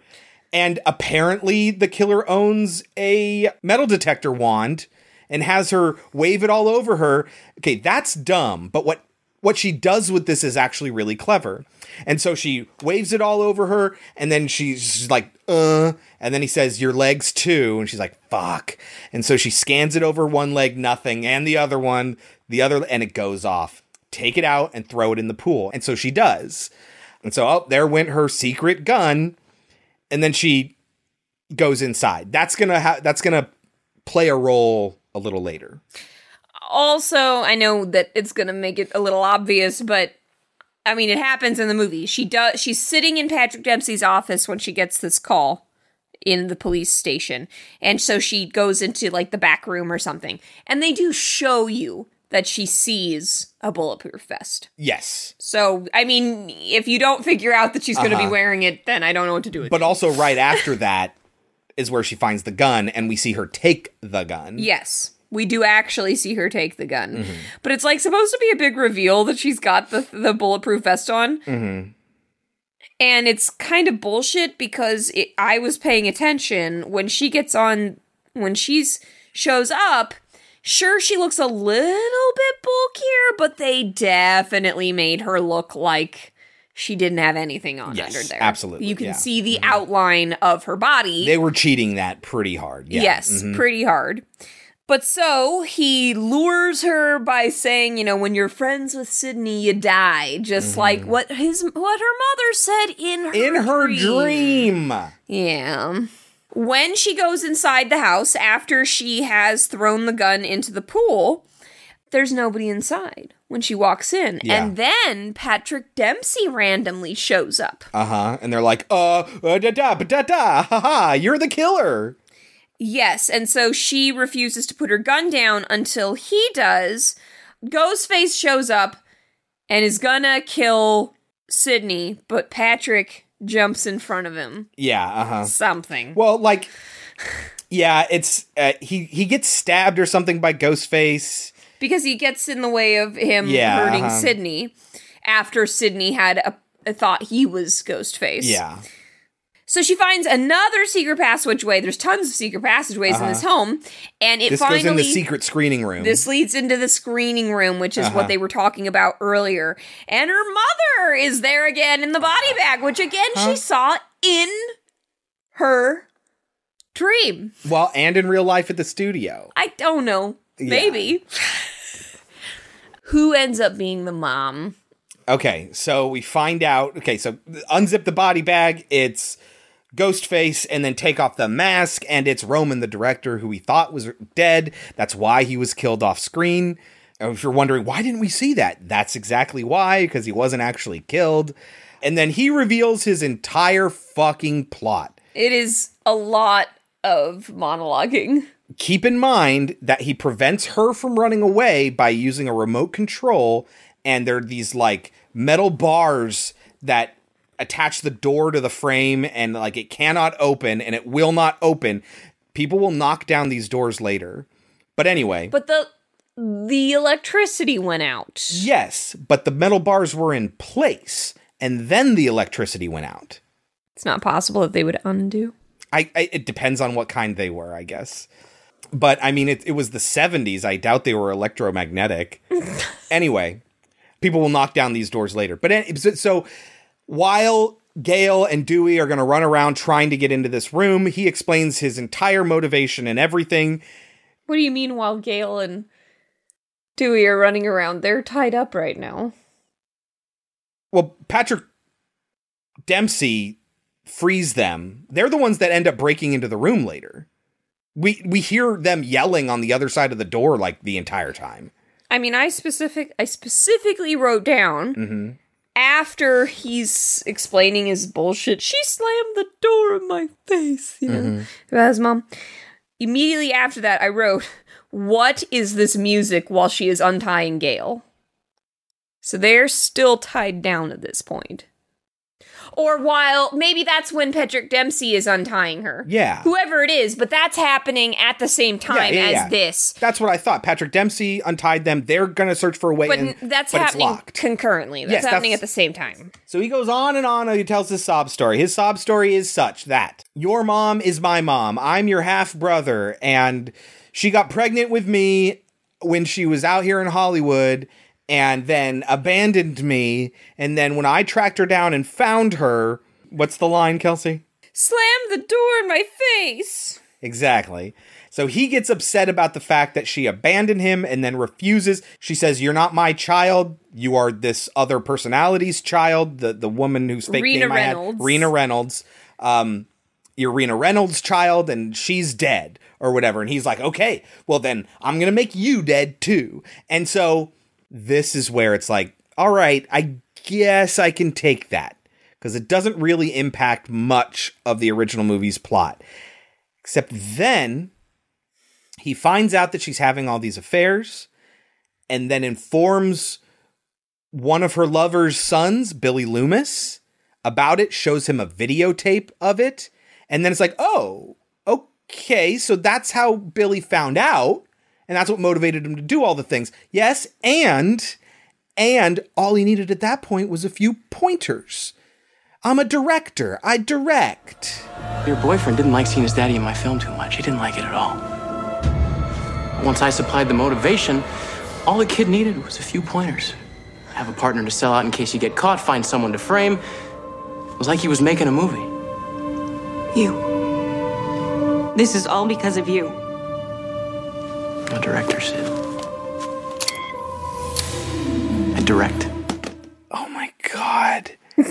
so everything about the entire franchise comes down to this little pissant who's like 30 now.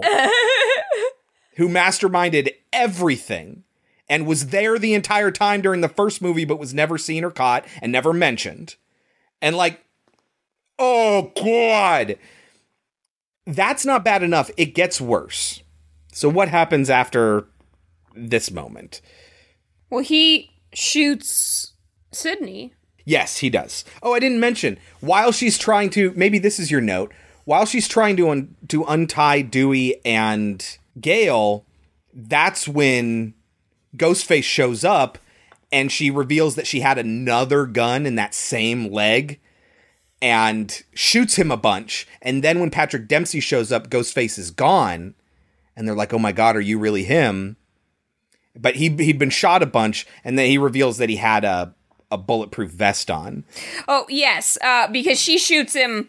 He because he says to her, "It's your fault. You stole my life," and she shoots him, saying, "Take some fucking responsibility for your own goddamn actions." Uh huh. Um, So a, yeah. a lot of bulletproof vest action going on here. Yes. Which is so convoluted. There'll He be a en- fight. He ends up shooting her, but she has a bulletproof vest on, and she says, "I guess we think alike." Stab three, right through the vest.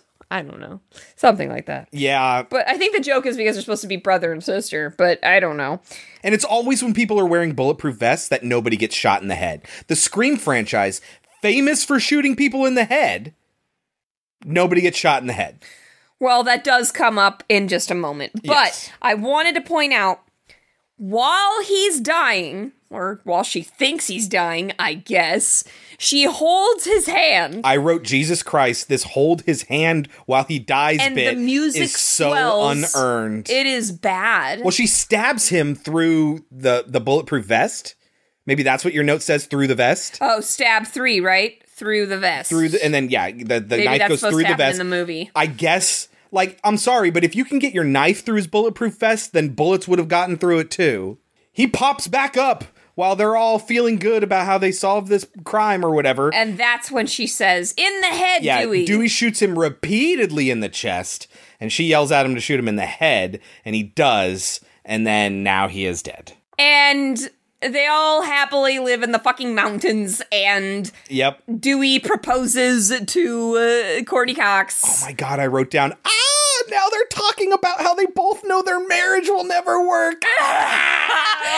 It is okay. It's it, yes, it is a cute but also a really tragic moment because he says, "I know it'll never work, but let's try." Yeah. and it's like it's such a sweet thing to say, but it didn't work. Uh huh. And we get credits with Creed. Creed.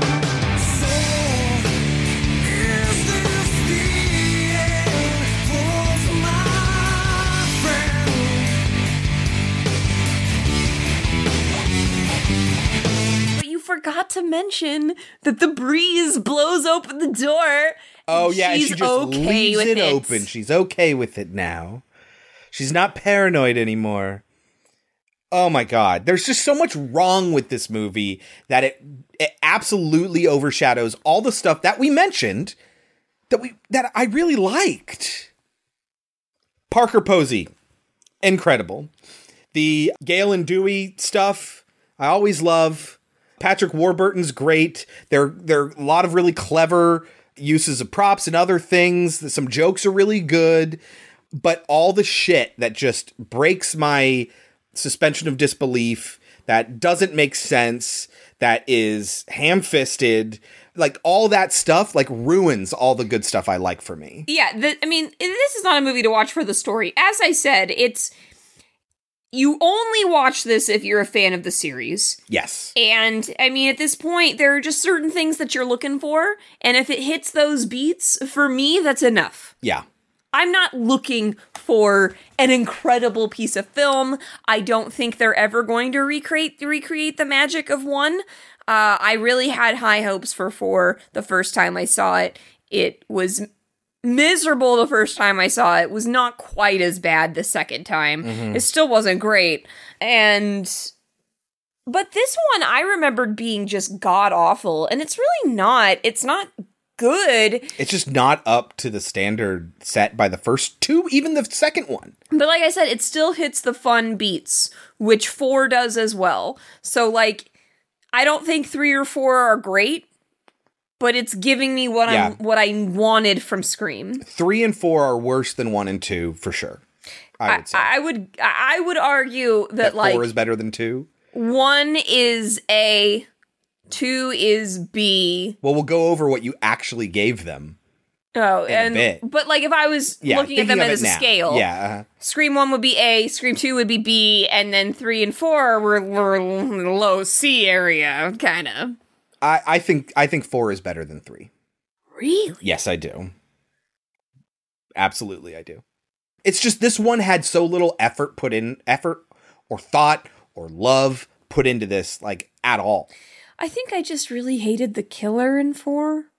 I can understand that. At least in But this, three, the concept of the killer in this, I understand. I understand. But what I was going to say is, at least in three, it felt it felt connected but different. Four just feels like a retelling of three. yeah, maybe. Slightly different motivation. But I mean, you but got both times, what do they? What do they ultimately at the end of the day want? They want attention. yes, they want to be. But but but, here's my problem with he that. wanted a mother's love. Yes, she wanted I, fame. no, I get it. I get it. But that's Scream. That's the first Scream.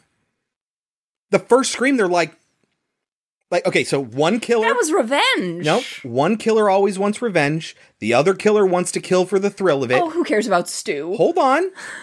This one didn't even have two killers, but one killer wants revenge. The other killer wants to kill for the thrill of it.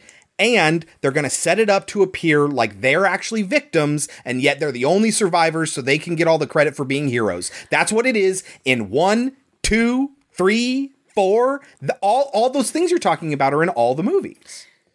I disagree because in Scream 1, I feel that yes, they're going to use that story and yes, it might make them famous, but it does not it does not feel like the crux of it all. At the end of the day, they did it he did it for revenge. Yes, will it look good and maybe he might get famous? Sure. Uh, but mainly, I think that's just going to be his story. I think that's just going to be the way he gets away with I it. I see what you're saying, but that is still an element of the plot of But the what I'm saying is, is in that every movie. specifically three and four are her blood relationships Uh-huh. that want attention. One and two No, no, no, no, no. were, I'd- about I don't know uh, revenge, and it just seemed more. but this one is like you live the life that I should have. That's the revenge. And that's how she feels in th- in four as well. so what do you think it has on Rotten Tomatoes? I would guess like a. Well, I'll tell you this. Scream 1 when we reviewed it had a 78. Scream 2 had an 81, which was a weird sort of flip there. What do you think this one has? you guess like a sixty five. A 40. Wow. Despite some surprising twists, Scream 3 sees the franchise falling back on the same old horror formulas and cliches it once hacked and slashed with postmodern abandon. Metacritic of 56. Cinema score of a B, though. Which is fairly high. People were pretty satisfied coming out of that. This is where I, I said I would bring up Roger Ebert's thoughts on the movie. He didn't like this one as much as the first two either. And he said, Anyone who would reveal the identity of the killer in Scream 3 would, in any event, be the lowest form of life, since the secret is absolutely unguessable. Why? Because the identity is absolutely arbitrary. It could be anyone in the movie. Or, this would be a neat twist none of the above. The characters are so thin they're transparent. They function primarily to scream, split up when they should stick together, go alone into basements and dark rooms, and make ironic references to horror cliches and earlier movies in the series. Yikes. Yeah. He was not a fan of this one. Clearly not. Do you think that 40 Rotten Tomatoes is overrated or underrated? It's definitely underrated. I agree. But what would you give it? I will give it. I will give it what I had thought they might have given it. I will give it a 65. Yeah, I was wondering if I would go as high as 65. I was thinking 65, but I was also thinking 60. Because of all the stuff that just leaves me bewildered. I think it's probably a little bit of rose tinted glasses because it is the Scream franchise. Maybe. And I enjoy it a lot. Uh huh. But there are a lot of moments that made me laugh and were fun. And, And I do clever. think I do think you like this movie more than I did. So I'll go with the 60. I think also because I just I had this idea in my head that three was garbage. And it wasn't. I think it blew me away It's how not- it's not garbage. How almost banal it is. yes, exactly. how inoffensive it is. Yeah. Except that just the script is just an absolute mess. But again, like when you find out that it was made during the process, it's just Uh-huh. like, what could they have done? Why did they do that? Why would time, they man. postpone? Producers and it require that movies film at certain times and script writers are sometimes notoriously bad at meeting deadlines.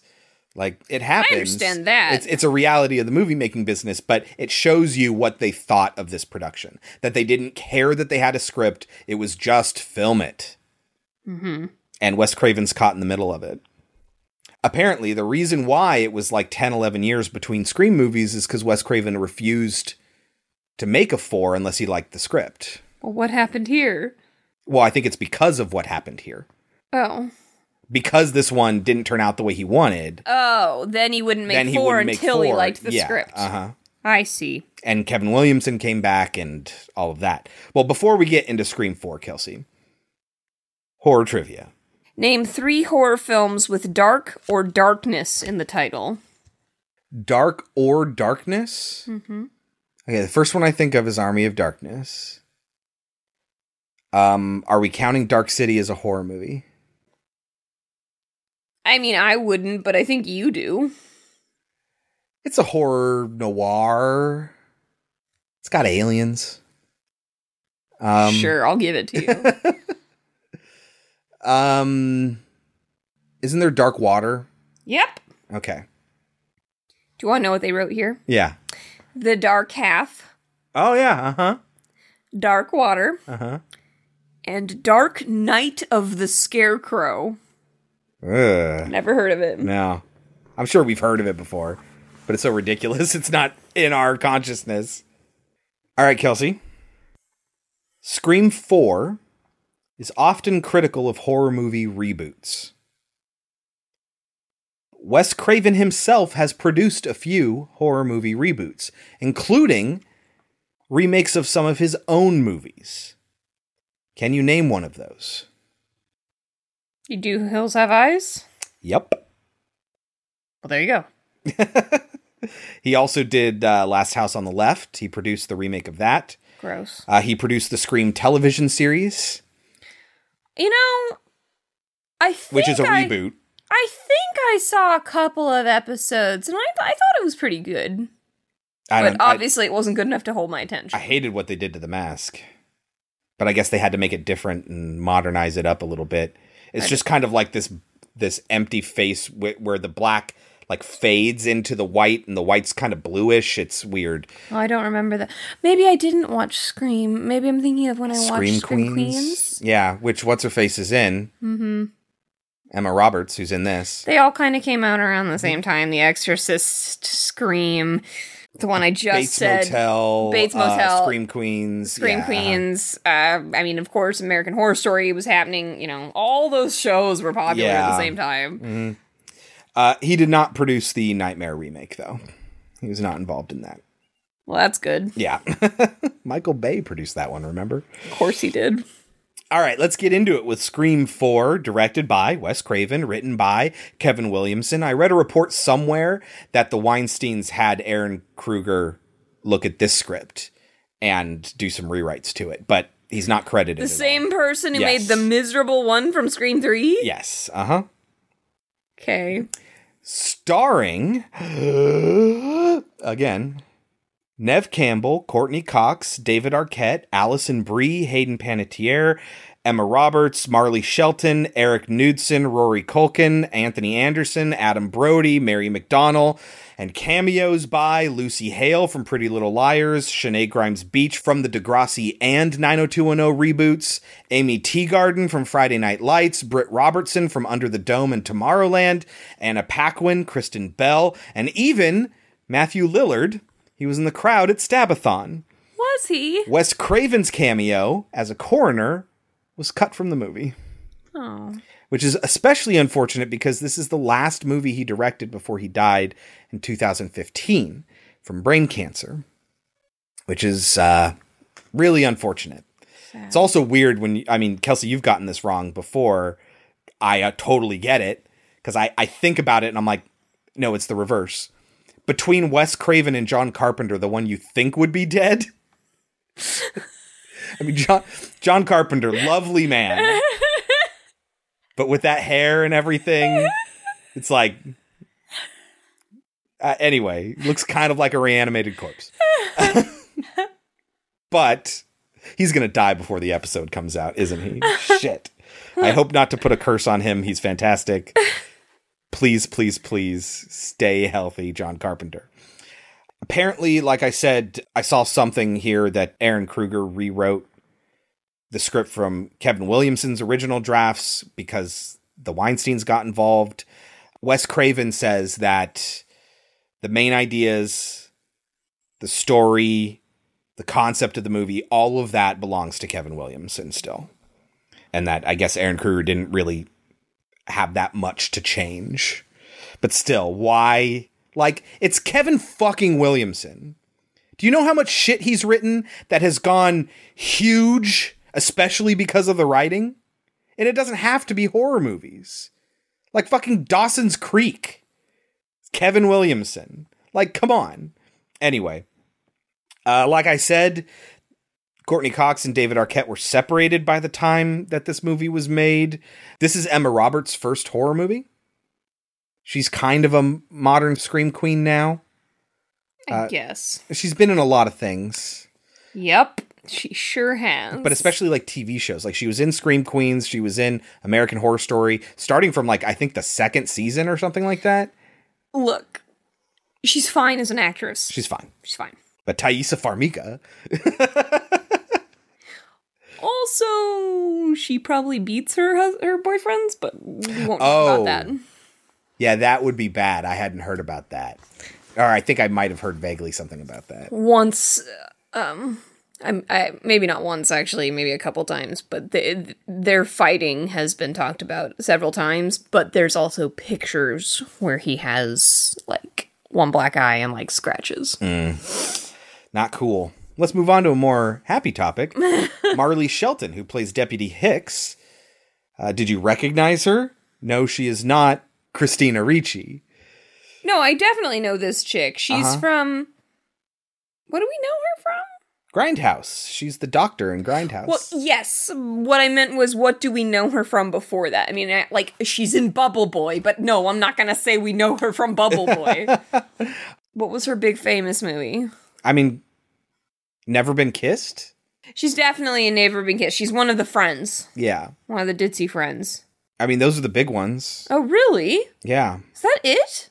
Why do I feel Oh, like sh- she's in an Sin American City. Pie? She's in Sin City. She is in Sin City. Yes. Why do I feel like she's in American Pie? No, that's the other chick. That's the chick from um what's the other movie with the dude from American Pie where he plays a nerd loser? Is that it? That's Mena Suvari. Yes, exactly, with the big eyes, which Marley Shelton has. Mm. So maybe you're thinking about Uptown Girls. Uh, Oh, I thought that was Brittany Murphy. Oh, oh, yeah, Brittany Murphy is in Uptown Girls. Kelsey, Kelsey, oh, you're going to be so mad that I didn't mention this. Aside from Pleasantville, Oh, fucking that's what it is. That's what I was like. There is a movie. Valentine. Oh, shit. that's right. No one listens to that episode. No one listens to the episode about Valentine. And I'm telling you, it's a fun movie to watch. She's also in The Sandlot. Yet she's peppercor- peppercorn from The Sandlot. Wendy, yeah. but Pleasantville is Uh-huh. what I was like. There is a movie that I know her from. People are going to be so mad. Shouting at the. Yeah, anyway. All right, that's that's all the shit about the cast and crew of Scream 4. What is it about? I mean, we kind of gave away the ending.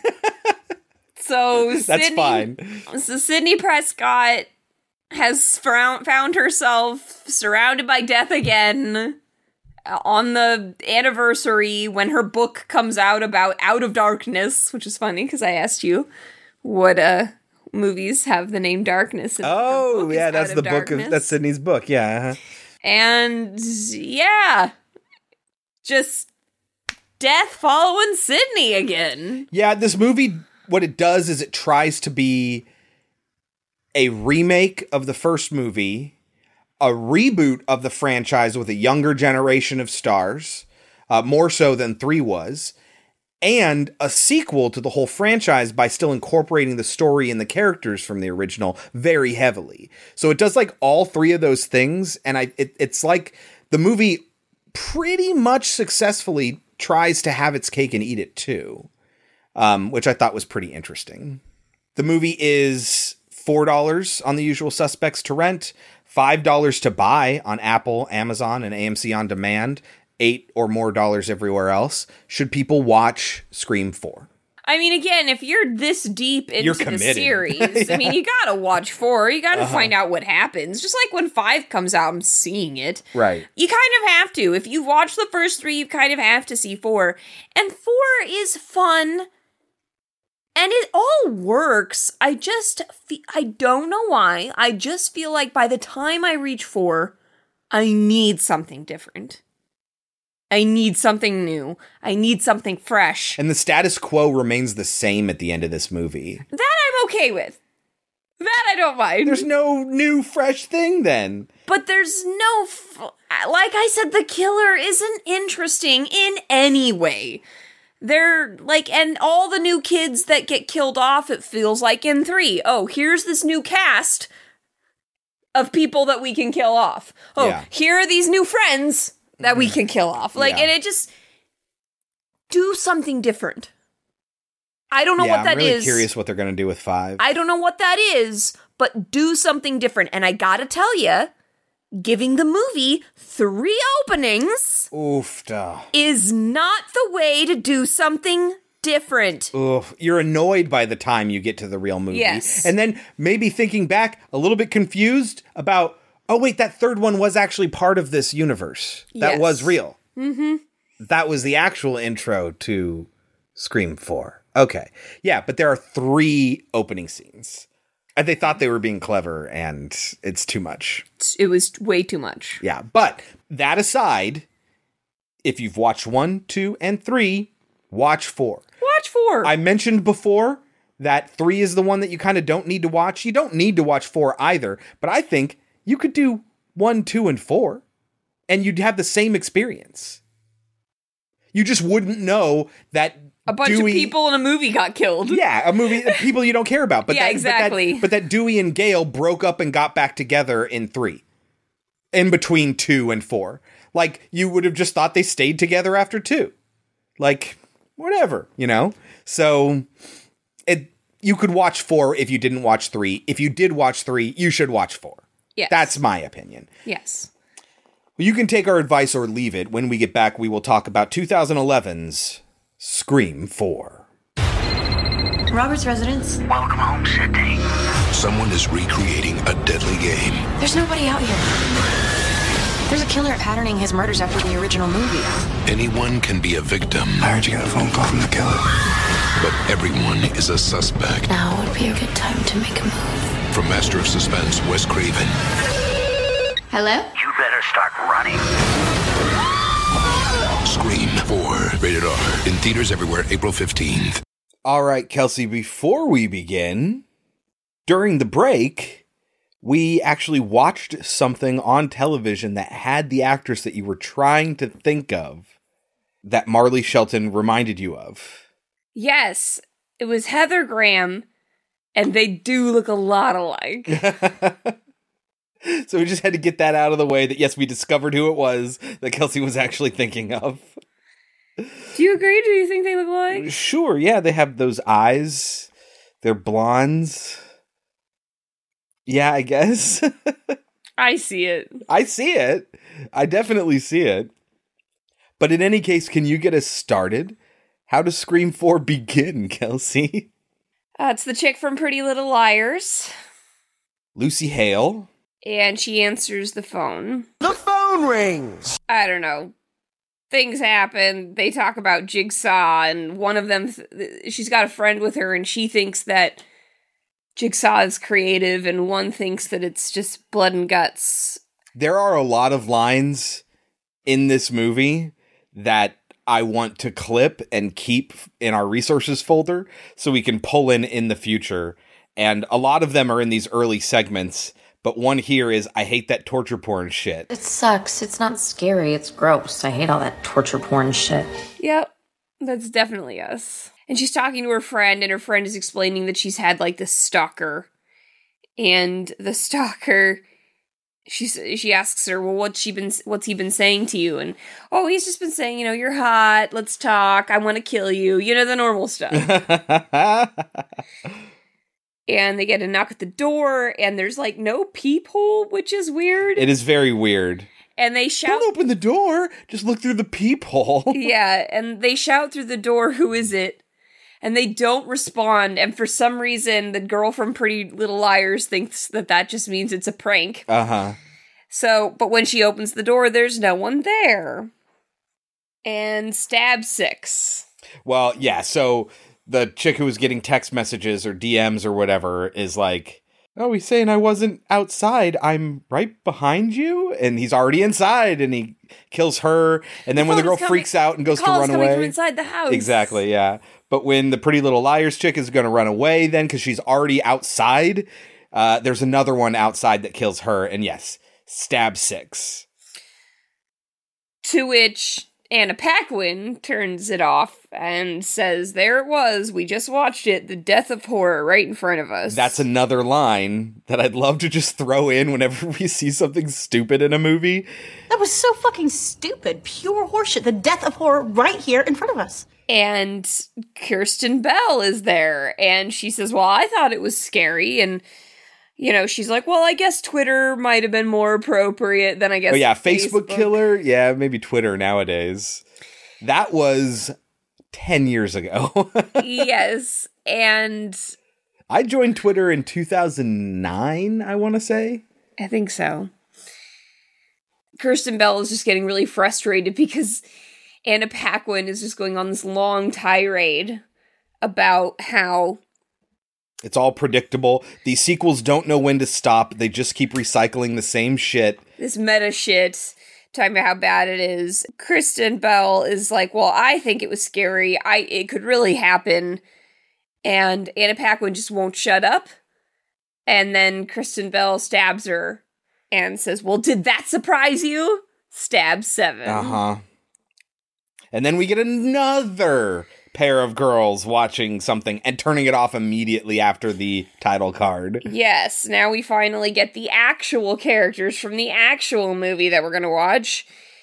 she one of the girls, do we know these people at all? Yes, I mean, so so you're right. These are people that exist in the plot of the movie. They're in the universe.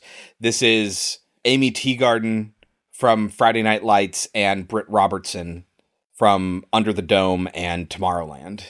Yes, I know her. She's the one that's more recognizable. I feel. I don't know the other. I never watched Friday Night Lights, Nope. the uh, the TV show. I watched the movie. I have not seen either. Yeah. The one I know is the one who's saying like I don't get it, and the one from Friday Night Lights is saying is saying that you know you're just you're overthinking. You're it. overthinking it. Another line that I want to take. And Britt Robertson says, or did they underthink it? You're overthinking it. Am I, or did whoever make it just underthink it? There's a reason I don't watch these movies. One of them asks, Is this really, did this really happen to her? And they explain that, well, the first three are what really happened to her, but after that, she threatened to sue. So they started just making stuff up after that. Yeah. And they said five is the worst one because five has time travel. Which apparently is a reference to something Wes Craven was considering doing in Nightmare on Elm Street. But it's it's something that you can totally see these Yes. horror franchises doing. Uh huh. Running out of ideas, basically. Which makes you ask is this idea really good enough to make another Scream movie? Yeah, true. So the one that I don't recognize hears something upstairs, so she goes upstairs to check it out. And Britt Robertson knows that this is just supposed to be scaring her, which it is. She's just trying to scare her friend. But the scary part is, is that Ghostface is actually there. And Ghostface has killed her friend downstairs. And then Ghostface ends up killing this one too. But it's frustrating because Ghostface doesn't like crush the the person with the garage door, but Oh yeah, What garage it's coming door down with way too much pressure. anymore? Yeah, so okay, so the first one was a problem because garage door motors are not strong enough to lift an entire person like that, let alone to crush them in the top of it. But also coming down on top of them with any sort of pressure enough to hurt them, also sensors at the floor that prevent exactly this from happening. exactly. This movie also is the first one to introduce a CGI knife. The knife is not real whenever it's being used. And okay, it was passable, even though the, there was a lot of CG blood. But this knife is also now like it's too curved. Like it looks really shiny and intimidating and sharp. But a curved edge knife is not for stabbing, it looks intimidating. So that is our actual opening sequence. I will say it is a bold choice for Stab 7 to reveal the killer in the opening scene, which is what happens. Kristen Bell is revealed as the killer in the opening scene before the title card. Oh, that's I mean that's how you knew that it was fake. Right, I know, but in this universe it's supposed to be the actual Stab 7. In this universe there's a movie in a in a series where it's a mystery who the killer is, where they revealed the kill like in by the seventh installment, they're like, ah, let's just expose her right in the very beginning. Well, then there's open there's openings for weirder turns and exactly. twists. So, do you think it would be an interesting idea if Scream 5 started us knowing who one of the killers was? I think there's fun things you could do with that. You could make it that maybe they think they are the the only murderer, and then there's a different murderer. Yeah, uh-huh. You know, Like American Psycho, where he thinks he's doing all these killings and then they're like, "Oh, the police caught the guy."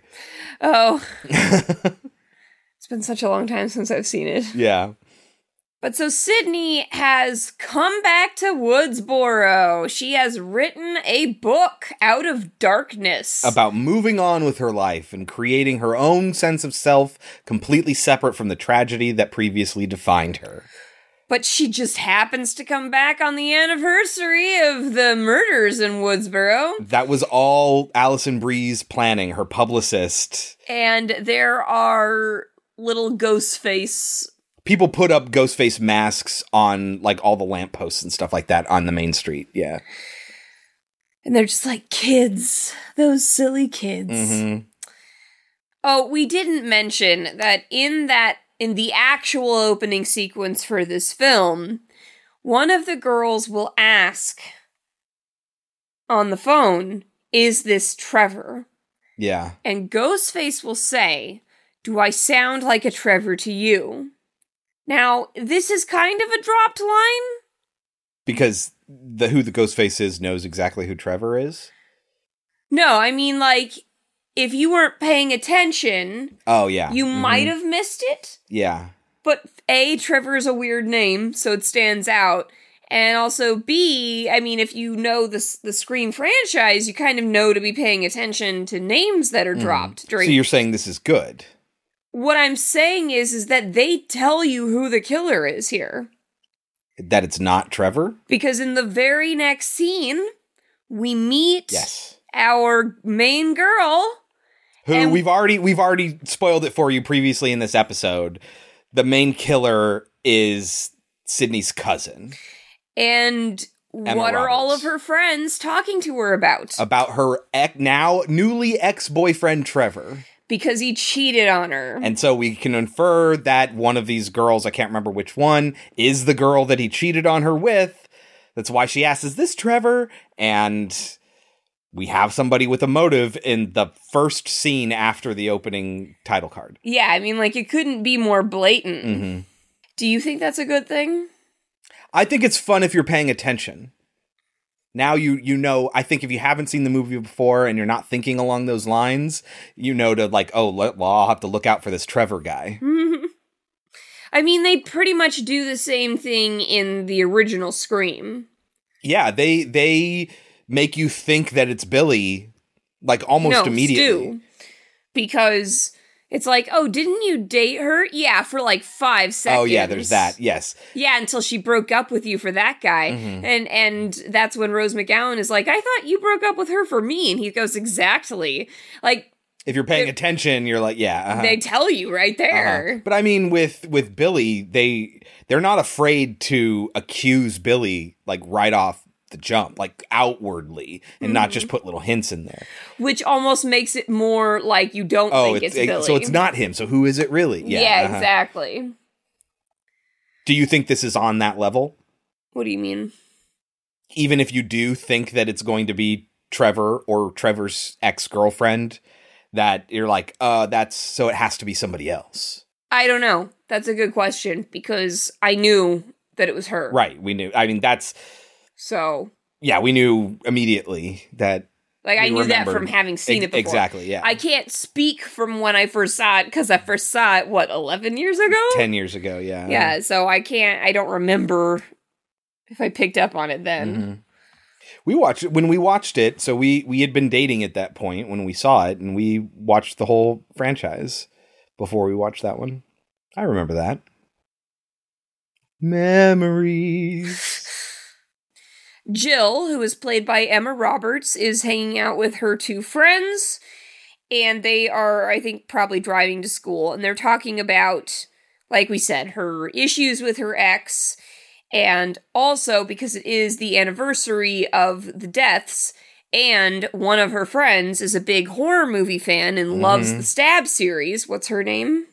Kirby, Kirby, who is Hayden by- Panettiere, who is looking like incredible, but like no high schooler has ever looked in the history of ever. Absolutely. She definitely does not look like a high school student. But she's got to be, you know, that tough, you know, oh, she likes horror movies and she's in high school. She must be this type of person, you know.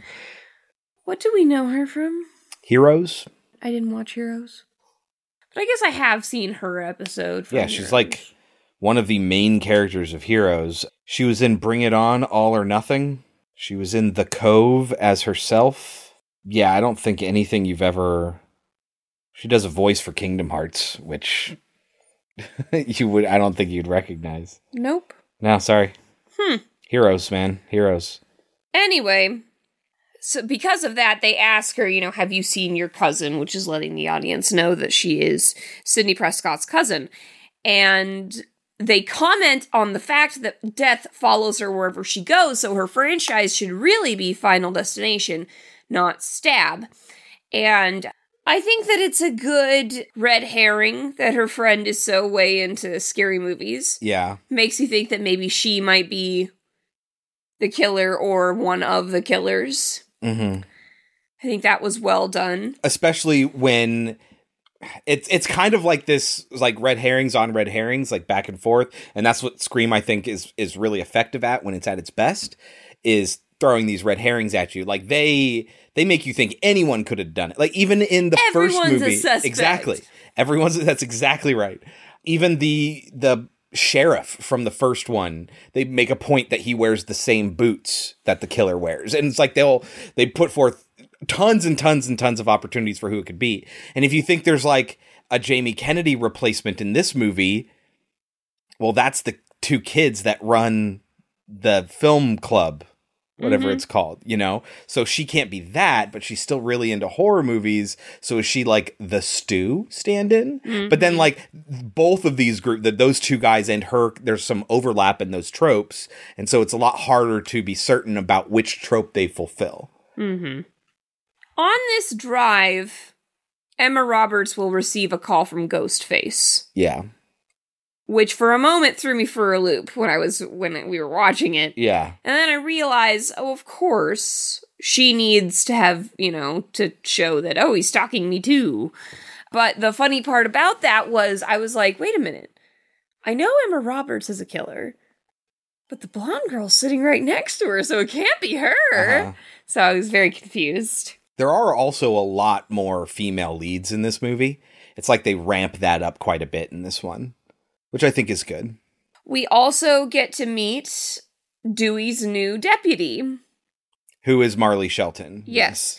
And she has the hots for Dew- Dewey real bad. Yeah. And she, I mean, to the point where she even tells him, You're not cheating on your wife if you eat one of my lemon squares. Uh huh. Meanwhile, so all of these things are kind of happening at once. So Dewey and his deputy are taking down the little Masks. masks Yeah. that have been all over the place. The other the girls are driving to school and Sidney Prescott is having her book signing all at the same Yeah. time. Which why would you have a book signing that early in the morning? Right. I don't understand. Like eight o'clock in the morning. Yeah, Also, um, also when she actually does the book reading portion, it sounds like she's reading the last pages of her book. Yes. As if she just read her whole book to this audience that's standing there. Yes. But it was probably just a speech that she had Yeah. prepared. Uh-huh. You ever gone to a book reading? Yeah, I've gone to poetry readings. But like from a published Yeah. collection or something like that? Yeah. Okay, yeah.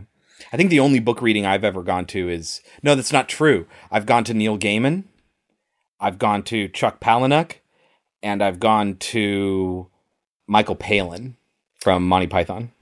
I don't think I've seen anybody that's quote unquote famous, but like Mhm. I said, I've especially when I was in college, I went to several poetry readings because I was in cre- I was a creative writing major, so I heard about them all the time.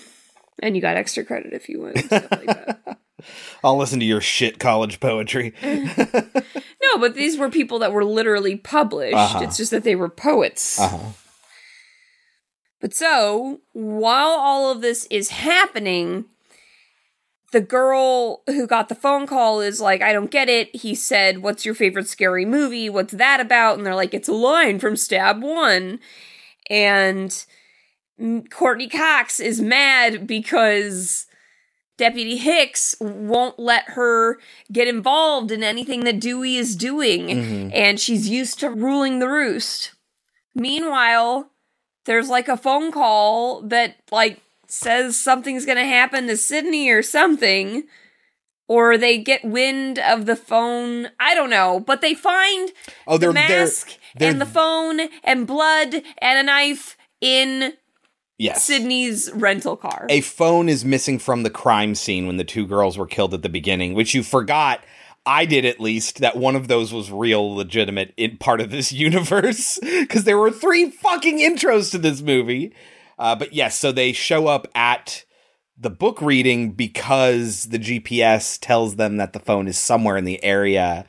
Dewey tells everyone to shut up and then they call it, and yes, it's coming from her trunk. There's a bunch of headshots, posters, and things like that of Sidney in the trunk covered in blood. And I love that Deputy Hicks has her gun drawn the entire time. Mhm. That felt real. Yes, now everyone knows that those two girls are dead. And of course, Gale Weathers is like, I literally wrote the book on this. I should be helping you figure it out. You know, we did this together. We did this three times together. What are you talking about? You don't want to do it now. And I think it's because he realizes that he's the sheriff of this town Yeah. and he has to follow the rules. It's an update. now. He's back to being part of the police force, and now he's the sheriff. So he has different responsibilities. But she says, fine, then I'm going rogue. Mm-hmm. So, because the girls got those phone calls, they're going to get 24 hour police surveillance. Now, what's funny about this is there is one friend who did not get the phone call, and she's like, oh my god, I didn't get a call. Does that mean I'm gonna die? It's funny because she does. Yeah. Mm-hmm. But the blonde girl doesn't. So, why did she get the no, phone call? she's the one who says she didn't get the phone call. Yes. Okay. So the hot supermodel one, she got. She also got a phone call and commiserates with Emma Roberts in the car.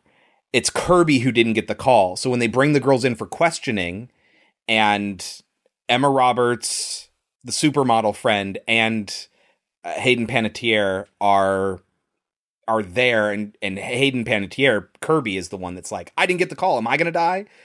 She not the supermodel one. The supermodel one did get a call. and she's the one who's about She's the one who's about to die. Yeah. Yeah.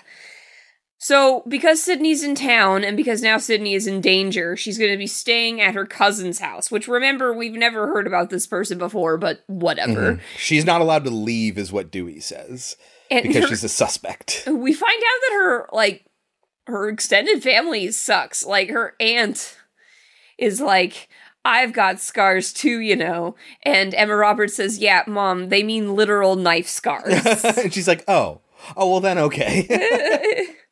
she's fun though. Mary McDonnell is uh is the mom. the aunt also says to her, I keep meaning to pick up a copy of your book. Yeah. you know, I don't. Sidney goes into Emma Roberts' room and like sees that her boyfriend climbed up into her room and stuff, and she's like, "Oh, you remind me of me," which of course then makes everyone think that Trevor could be the killer because in one, Sidney's yeah. story it was her boyfriend. But we also see Sidney being very protective of Jill, Emma Roberts here. Like she's not leaving until Jill gives her the okay. Yes. Kirby also comes up to Sidney and she's kind of like starstruck because Uh-huh. she loves the saw- the stab series. And she's like, you know, we were in drama together. You, you were Lily, Tiger Lily in Peter Pan, and I was a lost boy. And she's just like, sure. I had a lot going on then. And she goes, oh, yeah, of course. Which is interesting because we did learn in Scream 2 that she is an actress. Sidney. Yes, yes. Oh, no, actually. Yeah, I think it's somebody it- else It's who not says that. Kirby, it's Judy. It's Hicks. Deputy Hicks says that to her. Oh, that would make more sense because she's actually her The same age, now age? Yeah, think about uh-huh. it. That makes sense.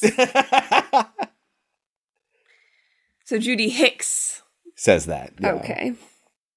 But it's also to get us like, oh, is Judy Hicks jealous? Yeah, yeah. Again, another red herring. There is one point in the movie where you know exactly where she is and the other killers are somewhere else, so you absolutely know that it's not her, but that's not until like act 3 or something like that.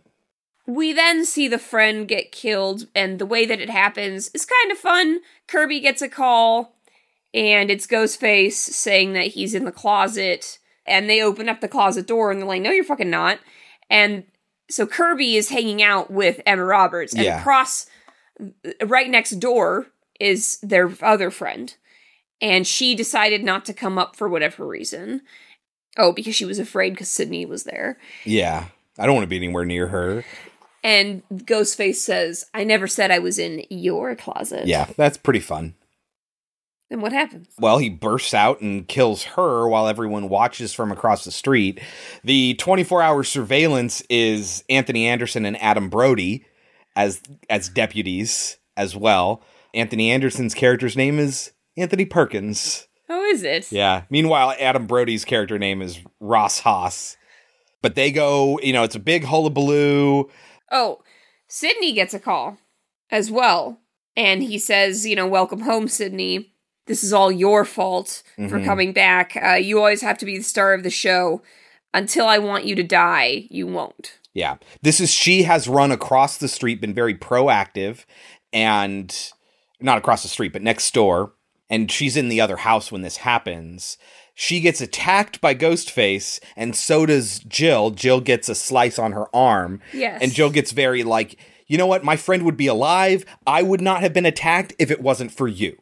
And then shortly afterwards, it's like, you know what? I'm really sorry. I didn't actually mean it. After she gets like dressed up, and they kind of, you know, fix that relationship a little bit there. But Ghostface got away and the police couldn't find them. And Adam Brody and Anthony Anderson are apologizing to Dewey when he shows up. I'm sorry, he got away. I saw him jump this fence. Yeah, they talk about like how fast he is and how like it it's kind of not possible, and I think that's kind of the point. Yeah. Courteney Cox, Gale Weathers, is desperate to get a story. So she goes to the kids like she's done in the past. And she's like, You guys are in the AV club, right? She she goes to the Culkin kid Rory Culkin, and who's the kid we saw in Signs. Yes. The little kid there, yeah. and Erik Knudsen, Robbie.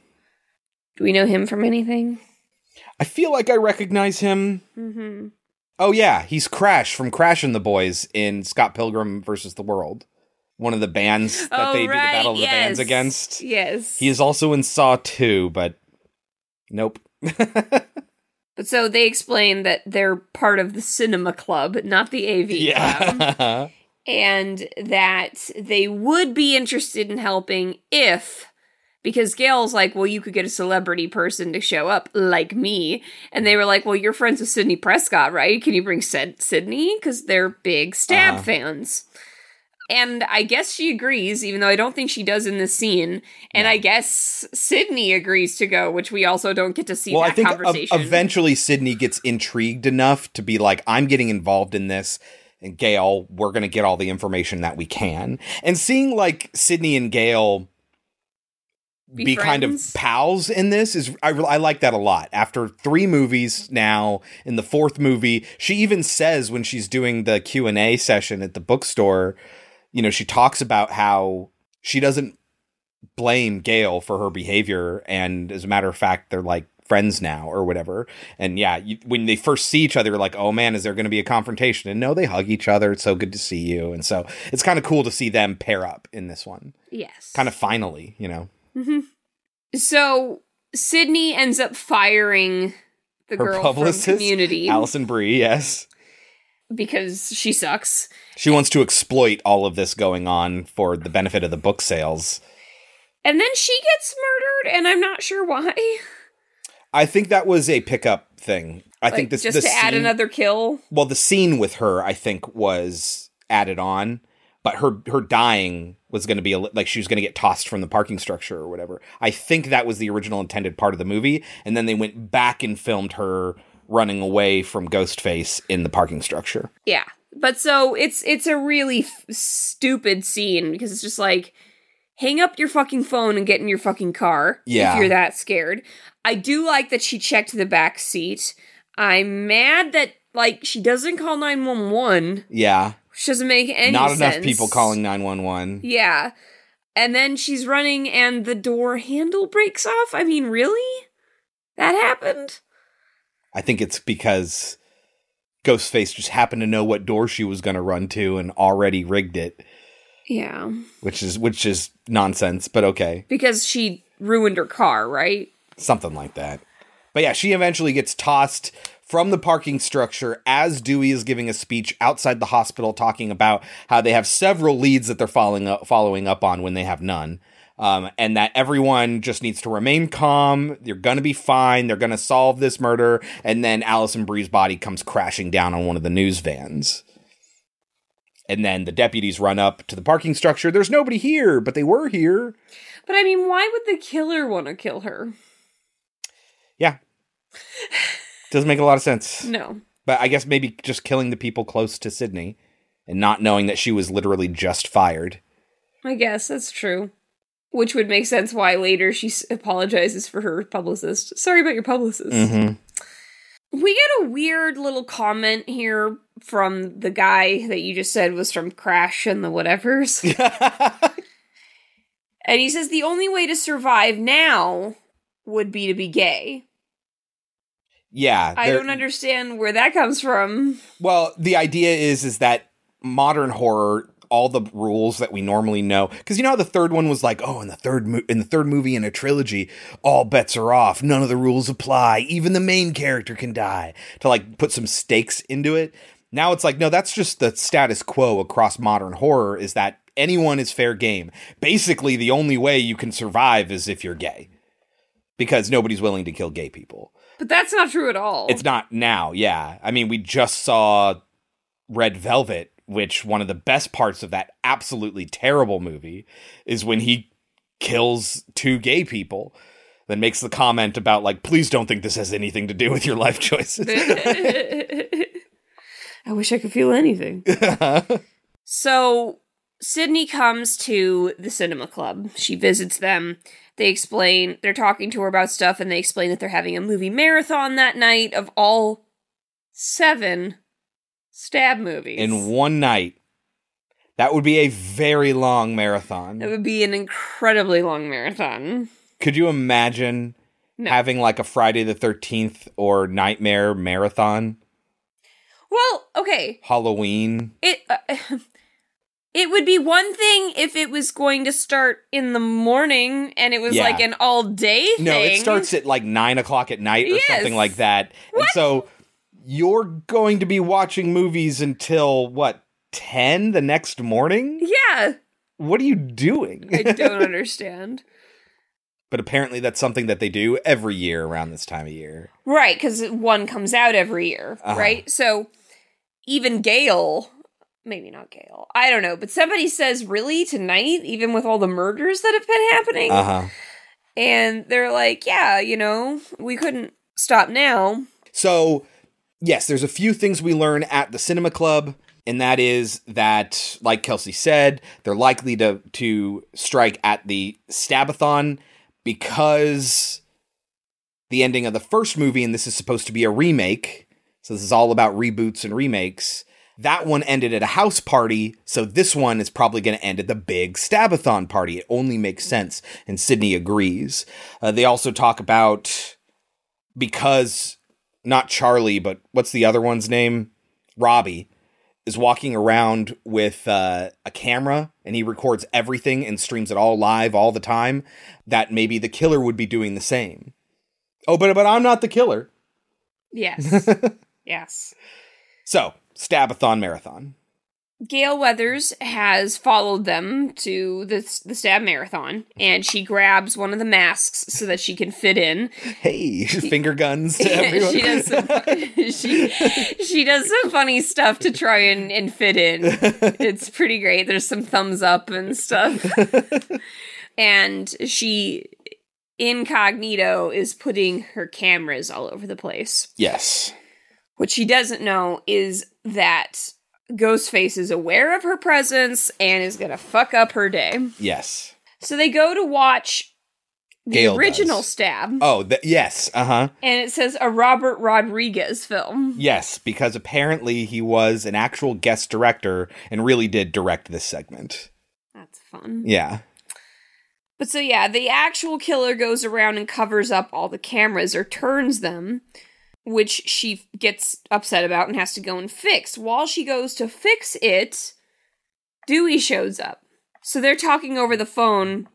Gale explains, you know, that Ian he's he's filming it, he's keeping it live so that it's a movie within but of real life. Like Yeah. how meta Oh. can you get? How meta can you get is the last line that I have written down is like, I want this for our purposes. And Dewey goes, How whata can you get? And she goes, I don't know. I heard one of the kids saying it.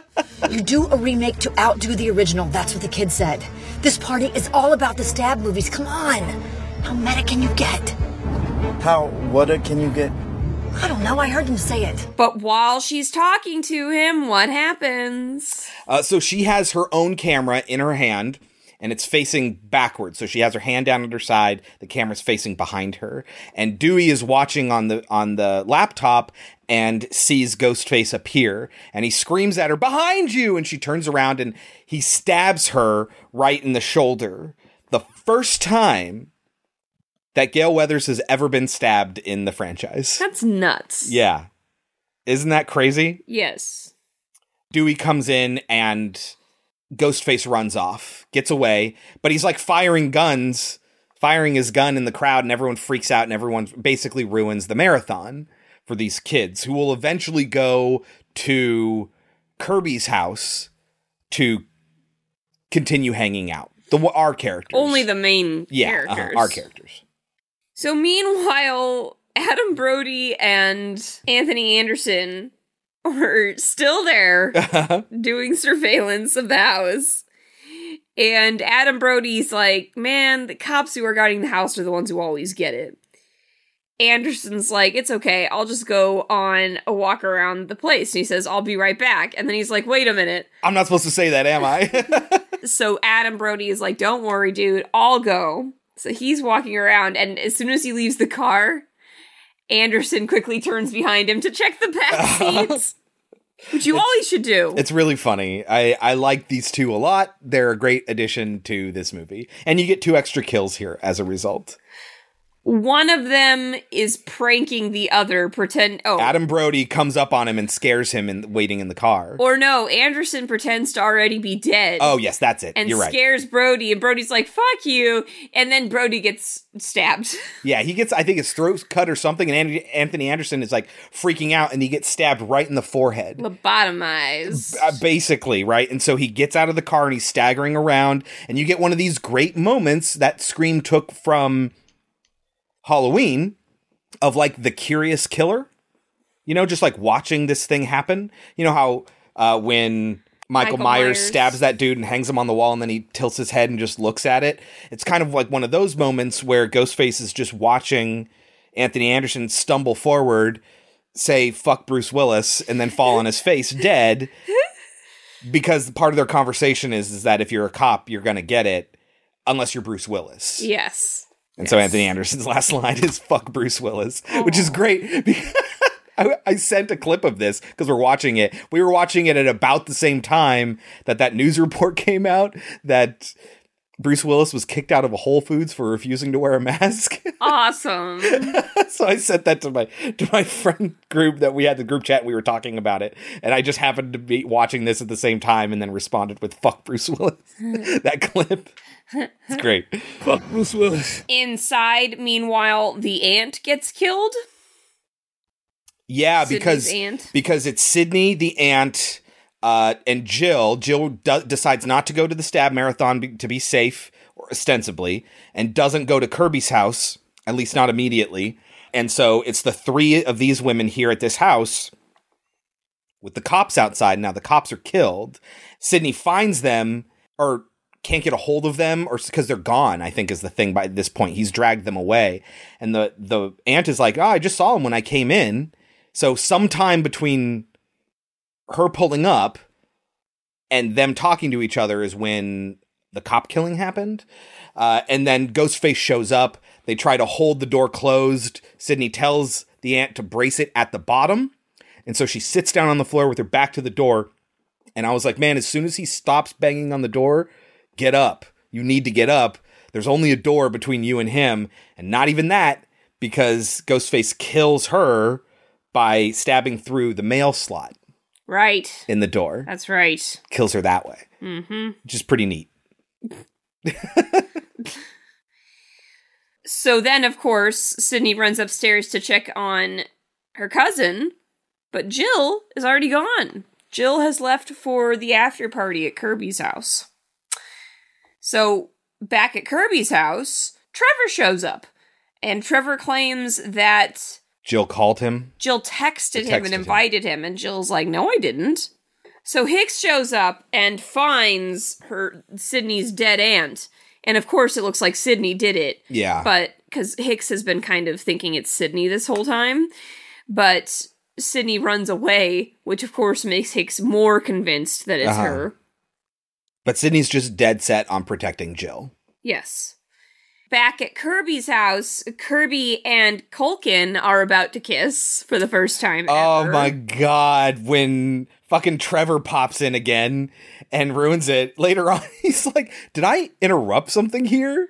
And he realizes, Oh my god, you were gonna kiss Charlie or whatever.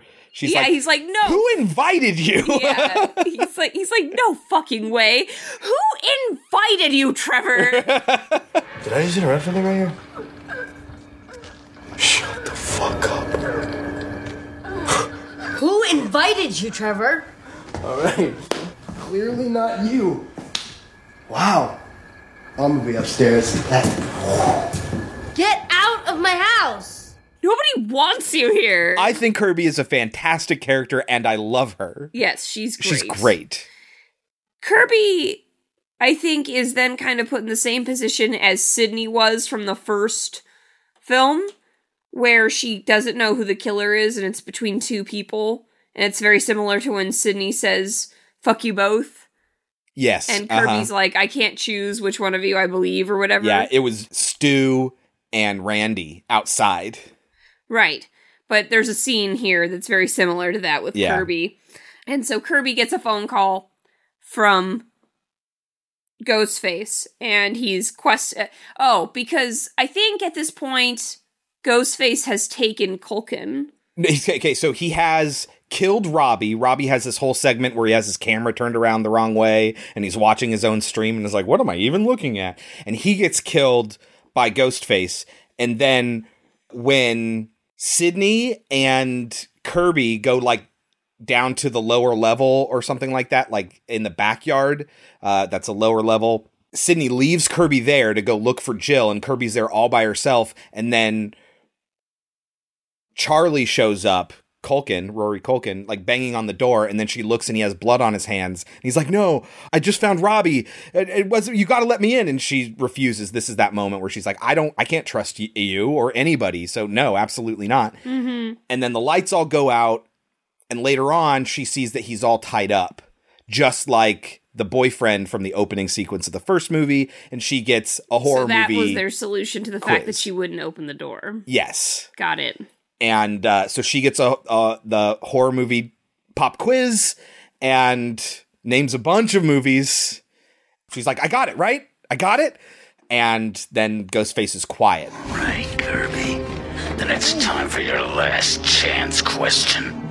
Name the remake of the groundbreaking horror movie in which the villain. Halloween, uh, Texas Chainsaw, Dawn of the Dead, The Hills Have Eyes, Amityville Horror, uh, Last House on the Left, Friday the 13th, A Nightmare on Elm Street, My Bloody Valentine, When a Stranger Calls, Prom Night, Black Christmas, House of Wax, The Fog, uh, Piranha. It's one of those, right? Right?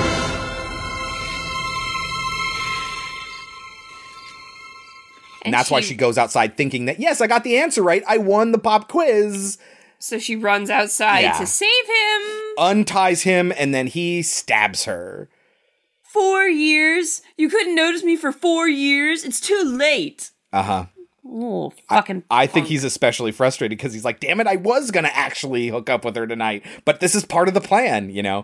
But yeah, no, he's a total dipshit. Yeah, he's a little piece of shit. Now, just like in Scream 1, when they decided they definitely wanted Dewey to live, he gets he got stabbed like in the back and falls down to the ground, but we never see that he's dead. And they wanted to reinforce the idea that he was still alive by having him in a gurney at the end of the movie Mhm. uh, and still alive. We never get confirmation that Kirby is dead. Apparently, Wes Craven really liked Kirby as a character and would have included her in the eventual Scream 5 before he passed away. Um, so she is very specifically not confirmed as dead in this movie. Hmm. Got it. Uh, meanwhile, Sidney gets stabbed, Yeah, like straight up stabbed. and then Jill just straight up reveals herself. uh huh.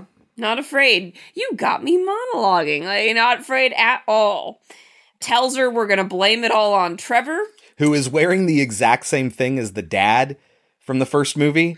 That's funny. When they pull him out of the closet and he's all tied up exactly like the dad was. Yeah. Has the same outfit on. That's clever. And she tells him, Emma Roberts tells him, I am not the girl you cheat on, which is fine. But then she shoots him in the dick. Which would only muddy the story that she has about him Your being the story becomes super unclear then. uh huh. So much of this would not work for her story. But Jill, her whole point is it's that whole like youth nowadays, the only aspiration is to be popular on the internet.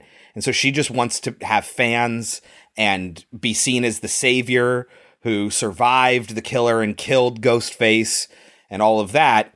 And Charlie is the Stu of this storyline and just wants to do it for the kicks. Right. They're going to be famous. They're going to post all of Uh-huh. this online. He's the one who's doing the filming and he wants to make his movie by actually killing people.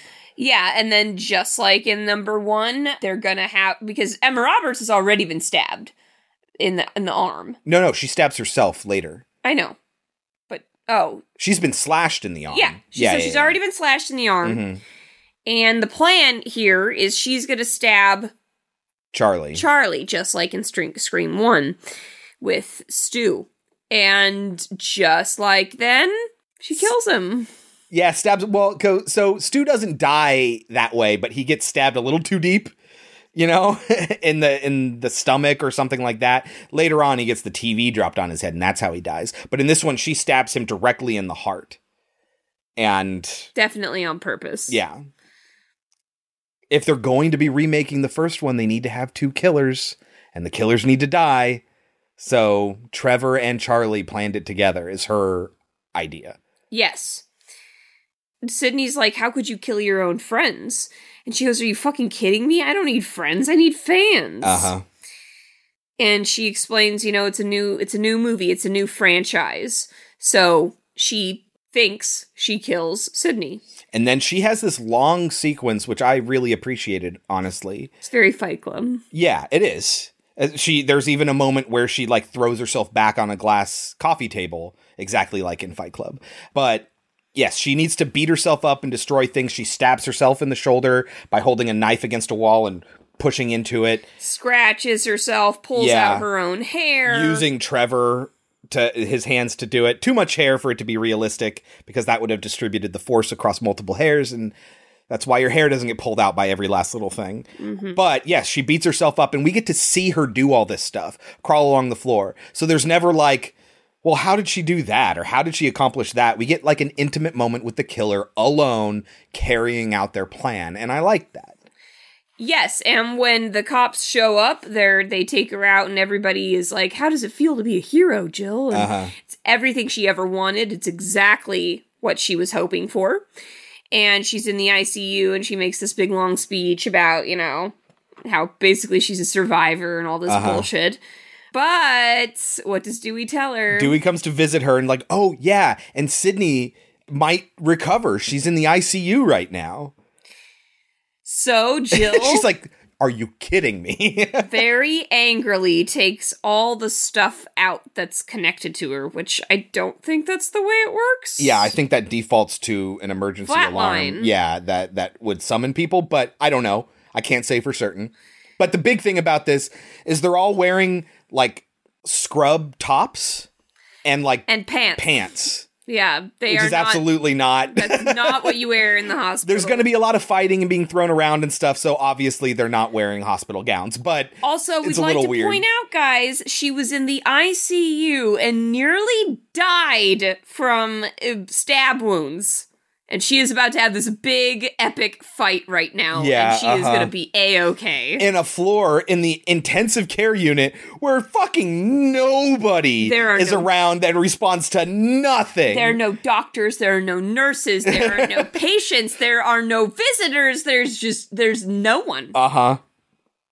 No one. They have Yeah. an entire hospital floor to themselves. I like that there's a little twist. They make the point that in the remake, the recreation of the original ending is not going to be the actual ending.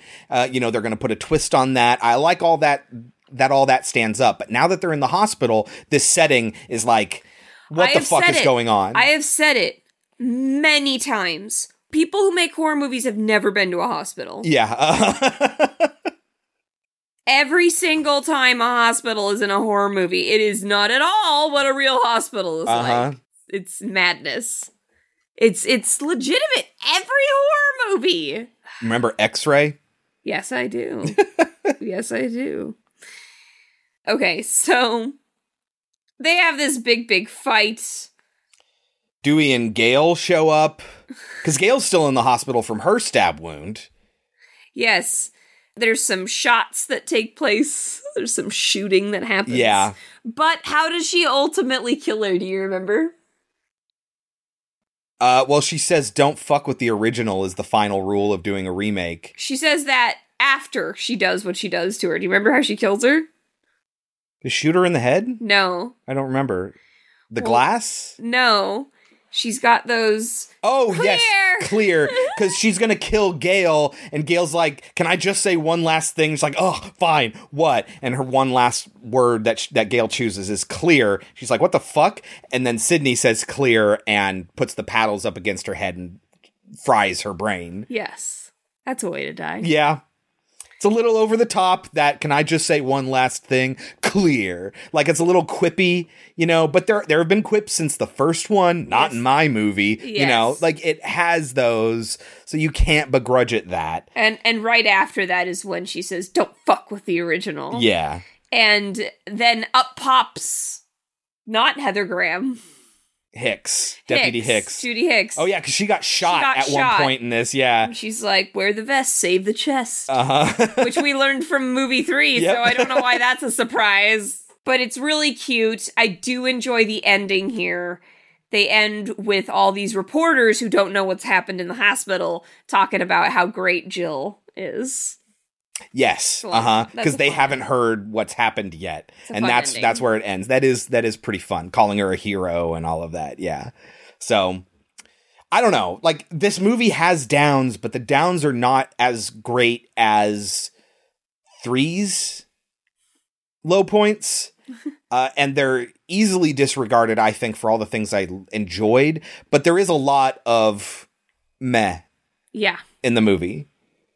Mm-hmm. I would say it ends on the better rather than worse spectrum for me because there's a lot of meh, which doesn't get it a lot of points. But yes, the good far outweighs the bad in this movie, I think. There's just not a lot of either, I think is my biggest problem with it. There's a lot of eh, Yeah. Uh, yeah. But it's got good characters. I liked the characters that were they're a lot more interesting. I'm invested in them more. I'm more entertained by them. But than any of the characters in part three, like uh, it, like there are a few great characters. I mean, we talked about them, but it's a lot of people that are just disposable in part three. I feel like the only real disposable character in this one is the supermodel friend And the publicist. and the publicist, yes. But Those like, two deaths were stupid. but I mean, the rest of the deaths are like, no, I, that was an interesting character. I liked that person, Yeah. or they were important, or Mhm. you know, they could have been a suspect, and you know, so I feel like every, almost, I guess, every kill is a little bit more meaningful in this one than it was in part three. Oh, I didn't point out that when what's his face, the guy from Clash and the whatevers, when he Yeah. gets killed, he says, "I'm gay." If that helps. Yeah, because he's kind of like, huh? Because earlier in the film, like I said, he said the only way to survive is to be gay. So he tries that. Yeah, It's unsuccessful. I don't, yeah, there's some fun things here. Hayden Panettiere gets the line, "I have powers." Wow. Did you feel that? That charge that moved between us just then? Oh, that was me. I have powers. So sexy. Get it because she was in Heroes and she had a super healing factor. Yeah. Yeah. Remember Heroes? That was a good first season. I didn't watch the show. It was a good first season. Oh, We should watch just the first season. okay. The second season was like, what happened to the show? And then, like, it just fell so hard after that. And it kept going. But yeah, they got to remake the first movie and make a sequel at the same time. Like I said before, they kind of had their cake and ate it too. Fairly successfully, I would say. Yeah.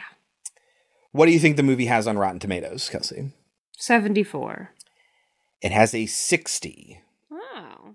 The franchise is showing its age, but Scream 4 is undeniably an improvement over its predecessor. Agreed. And just enough meta humor and clever kills. A Metacritic of 52, so it's like straight down the middle. Uh, a cinema score B minus. So I don't know if cinema goers are getting a little bit more savvy than they were in 2000 and in 2000 they would kind of accept anything, which is why they gave Scream 3 a B. but do you think 60 Rotten Tomatoes is overrated or underrated? It's pretty much right on target. You gave a 65 to Scream 3. Yeah, I'd probably give this one. Oh. Oh, I see what you're saying. You liked Scream 3 more than this, is what you'd be saying if you gave this a 60. I mean, we don't do a lot of direct comparisons, but this is the same episode, same franchise. So, You know what? I'll just give them the same. I'll give it 65. okay. I think they're on equal playing ground. I think they both have things I like about them, and they both have things I don't like about them. I will give this one a 70. I think it's much more interesting. I feel better having watched this movie than 3, which is just like, meh, you know? So, really, the way my scoring went, it's been on the 10s. It was 90, 80, 60, 70. So, exactly what I said before is is 1, 2, 4, 3. And what were mine?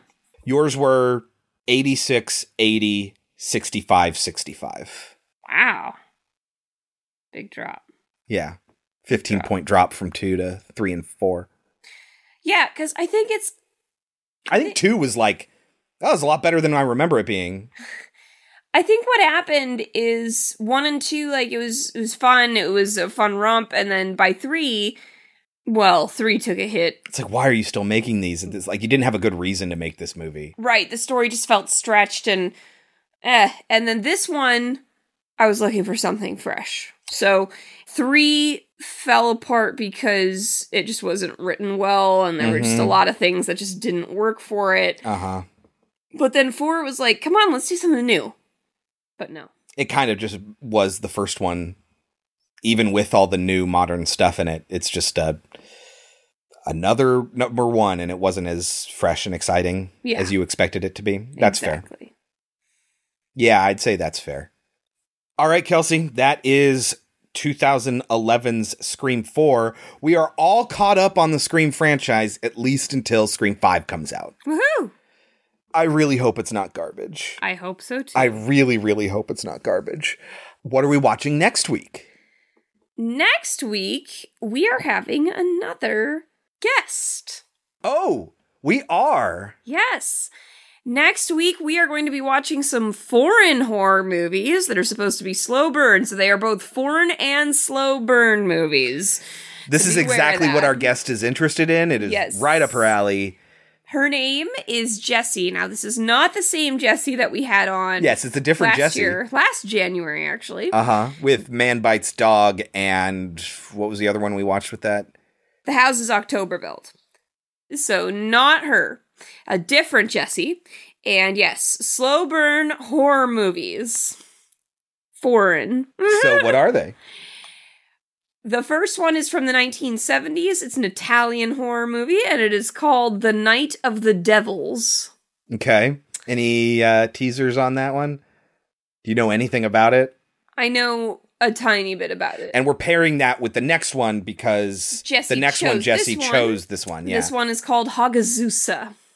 Hagazussa. Can you spell that for us, please? H A G A Z U S S A. okay. What is Hagazussa. that one about? Again, I know a tiny bit about it, but I think it'd be better if you just watched both of them without knowing. Okay. I That's fair. obviously I had to do a little bit of research because I didn't want to just pick random fucking movies. I did a tiny bit to figure out if they had something in common, but I, I'm not going to even tell you what that is because I think we're in for a weird week. Okay. Oh man, interesting. Uh yeah, and we're going to be doing this one remotely. She's staying home in LA and we're going to be doing it on a call. That'll be our first time doing a remote set guest bit. So that'll be interesting. Hopefully, it'll work out. We'll find out. Uh, that is next week. Until then, you can always find us on our website, podcemetery.com. You can follow us on Twitter at podcemetery, where we post a lot of extra stuff. I'm almost certainly going to post a GIF of Courteney Cox doing finger guns. Oh yeah, in the in the ghost face mask. So good. uh, but uh, we'll do a lot of extra stuff that we either think about after the recording or that is more visual in nature. So make sure you follow us on Twitter at Pod Cemetery. Subscribe to us in your podcatcher of choice. Rate and review. Five star written reviews are the biggest help you can give us there. Even bigger than that is sharing us with your friends, and even bigger than that is listening in the GD first place. Thank you all very, very much. We love each and every one of you. Until next week, I've been Chris. I've been Kelsey. And this has been Pod Cemetery. But before we go, Kelsey, any last words? If you weren't so concerned with pretensions and appearances, you'd be able to appreciate the positivity and emotional centeredness I provide a woman.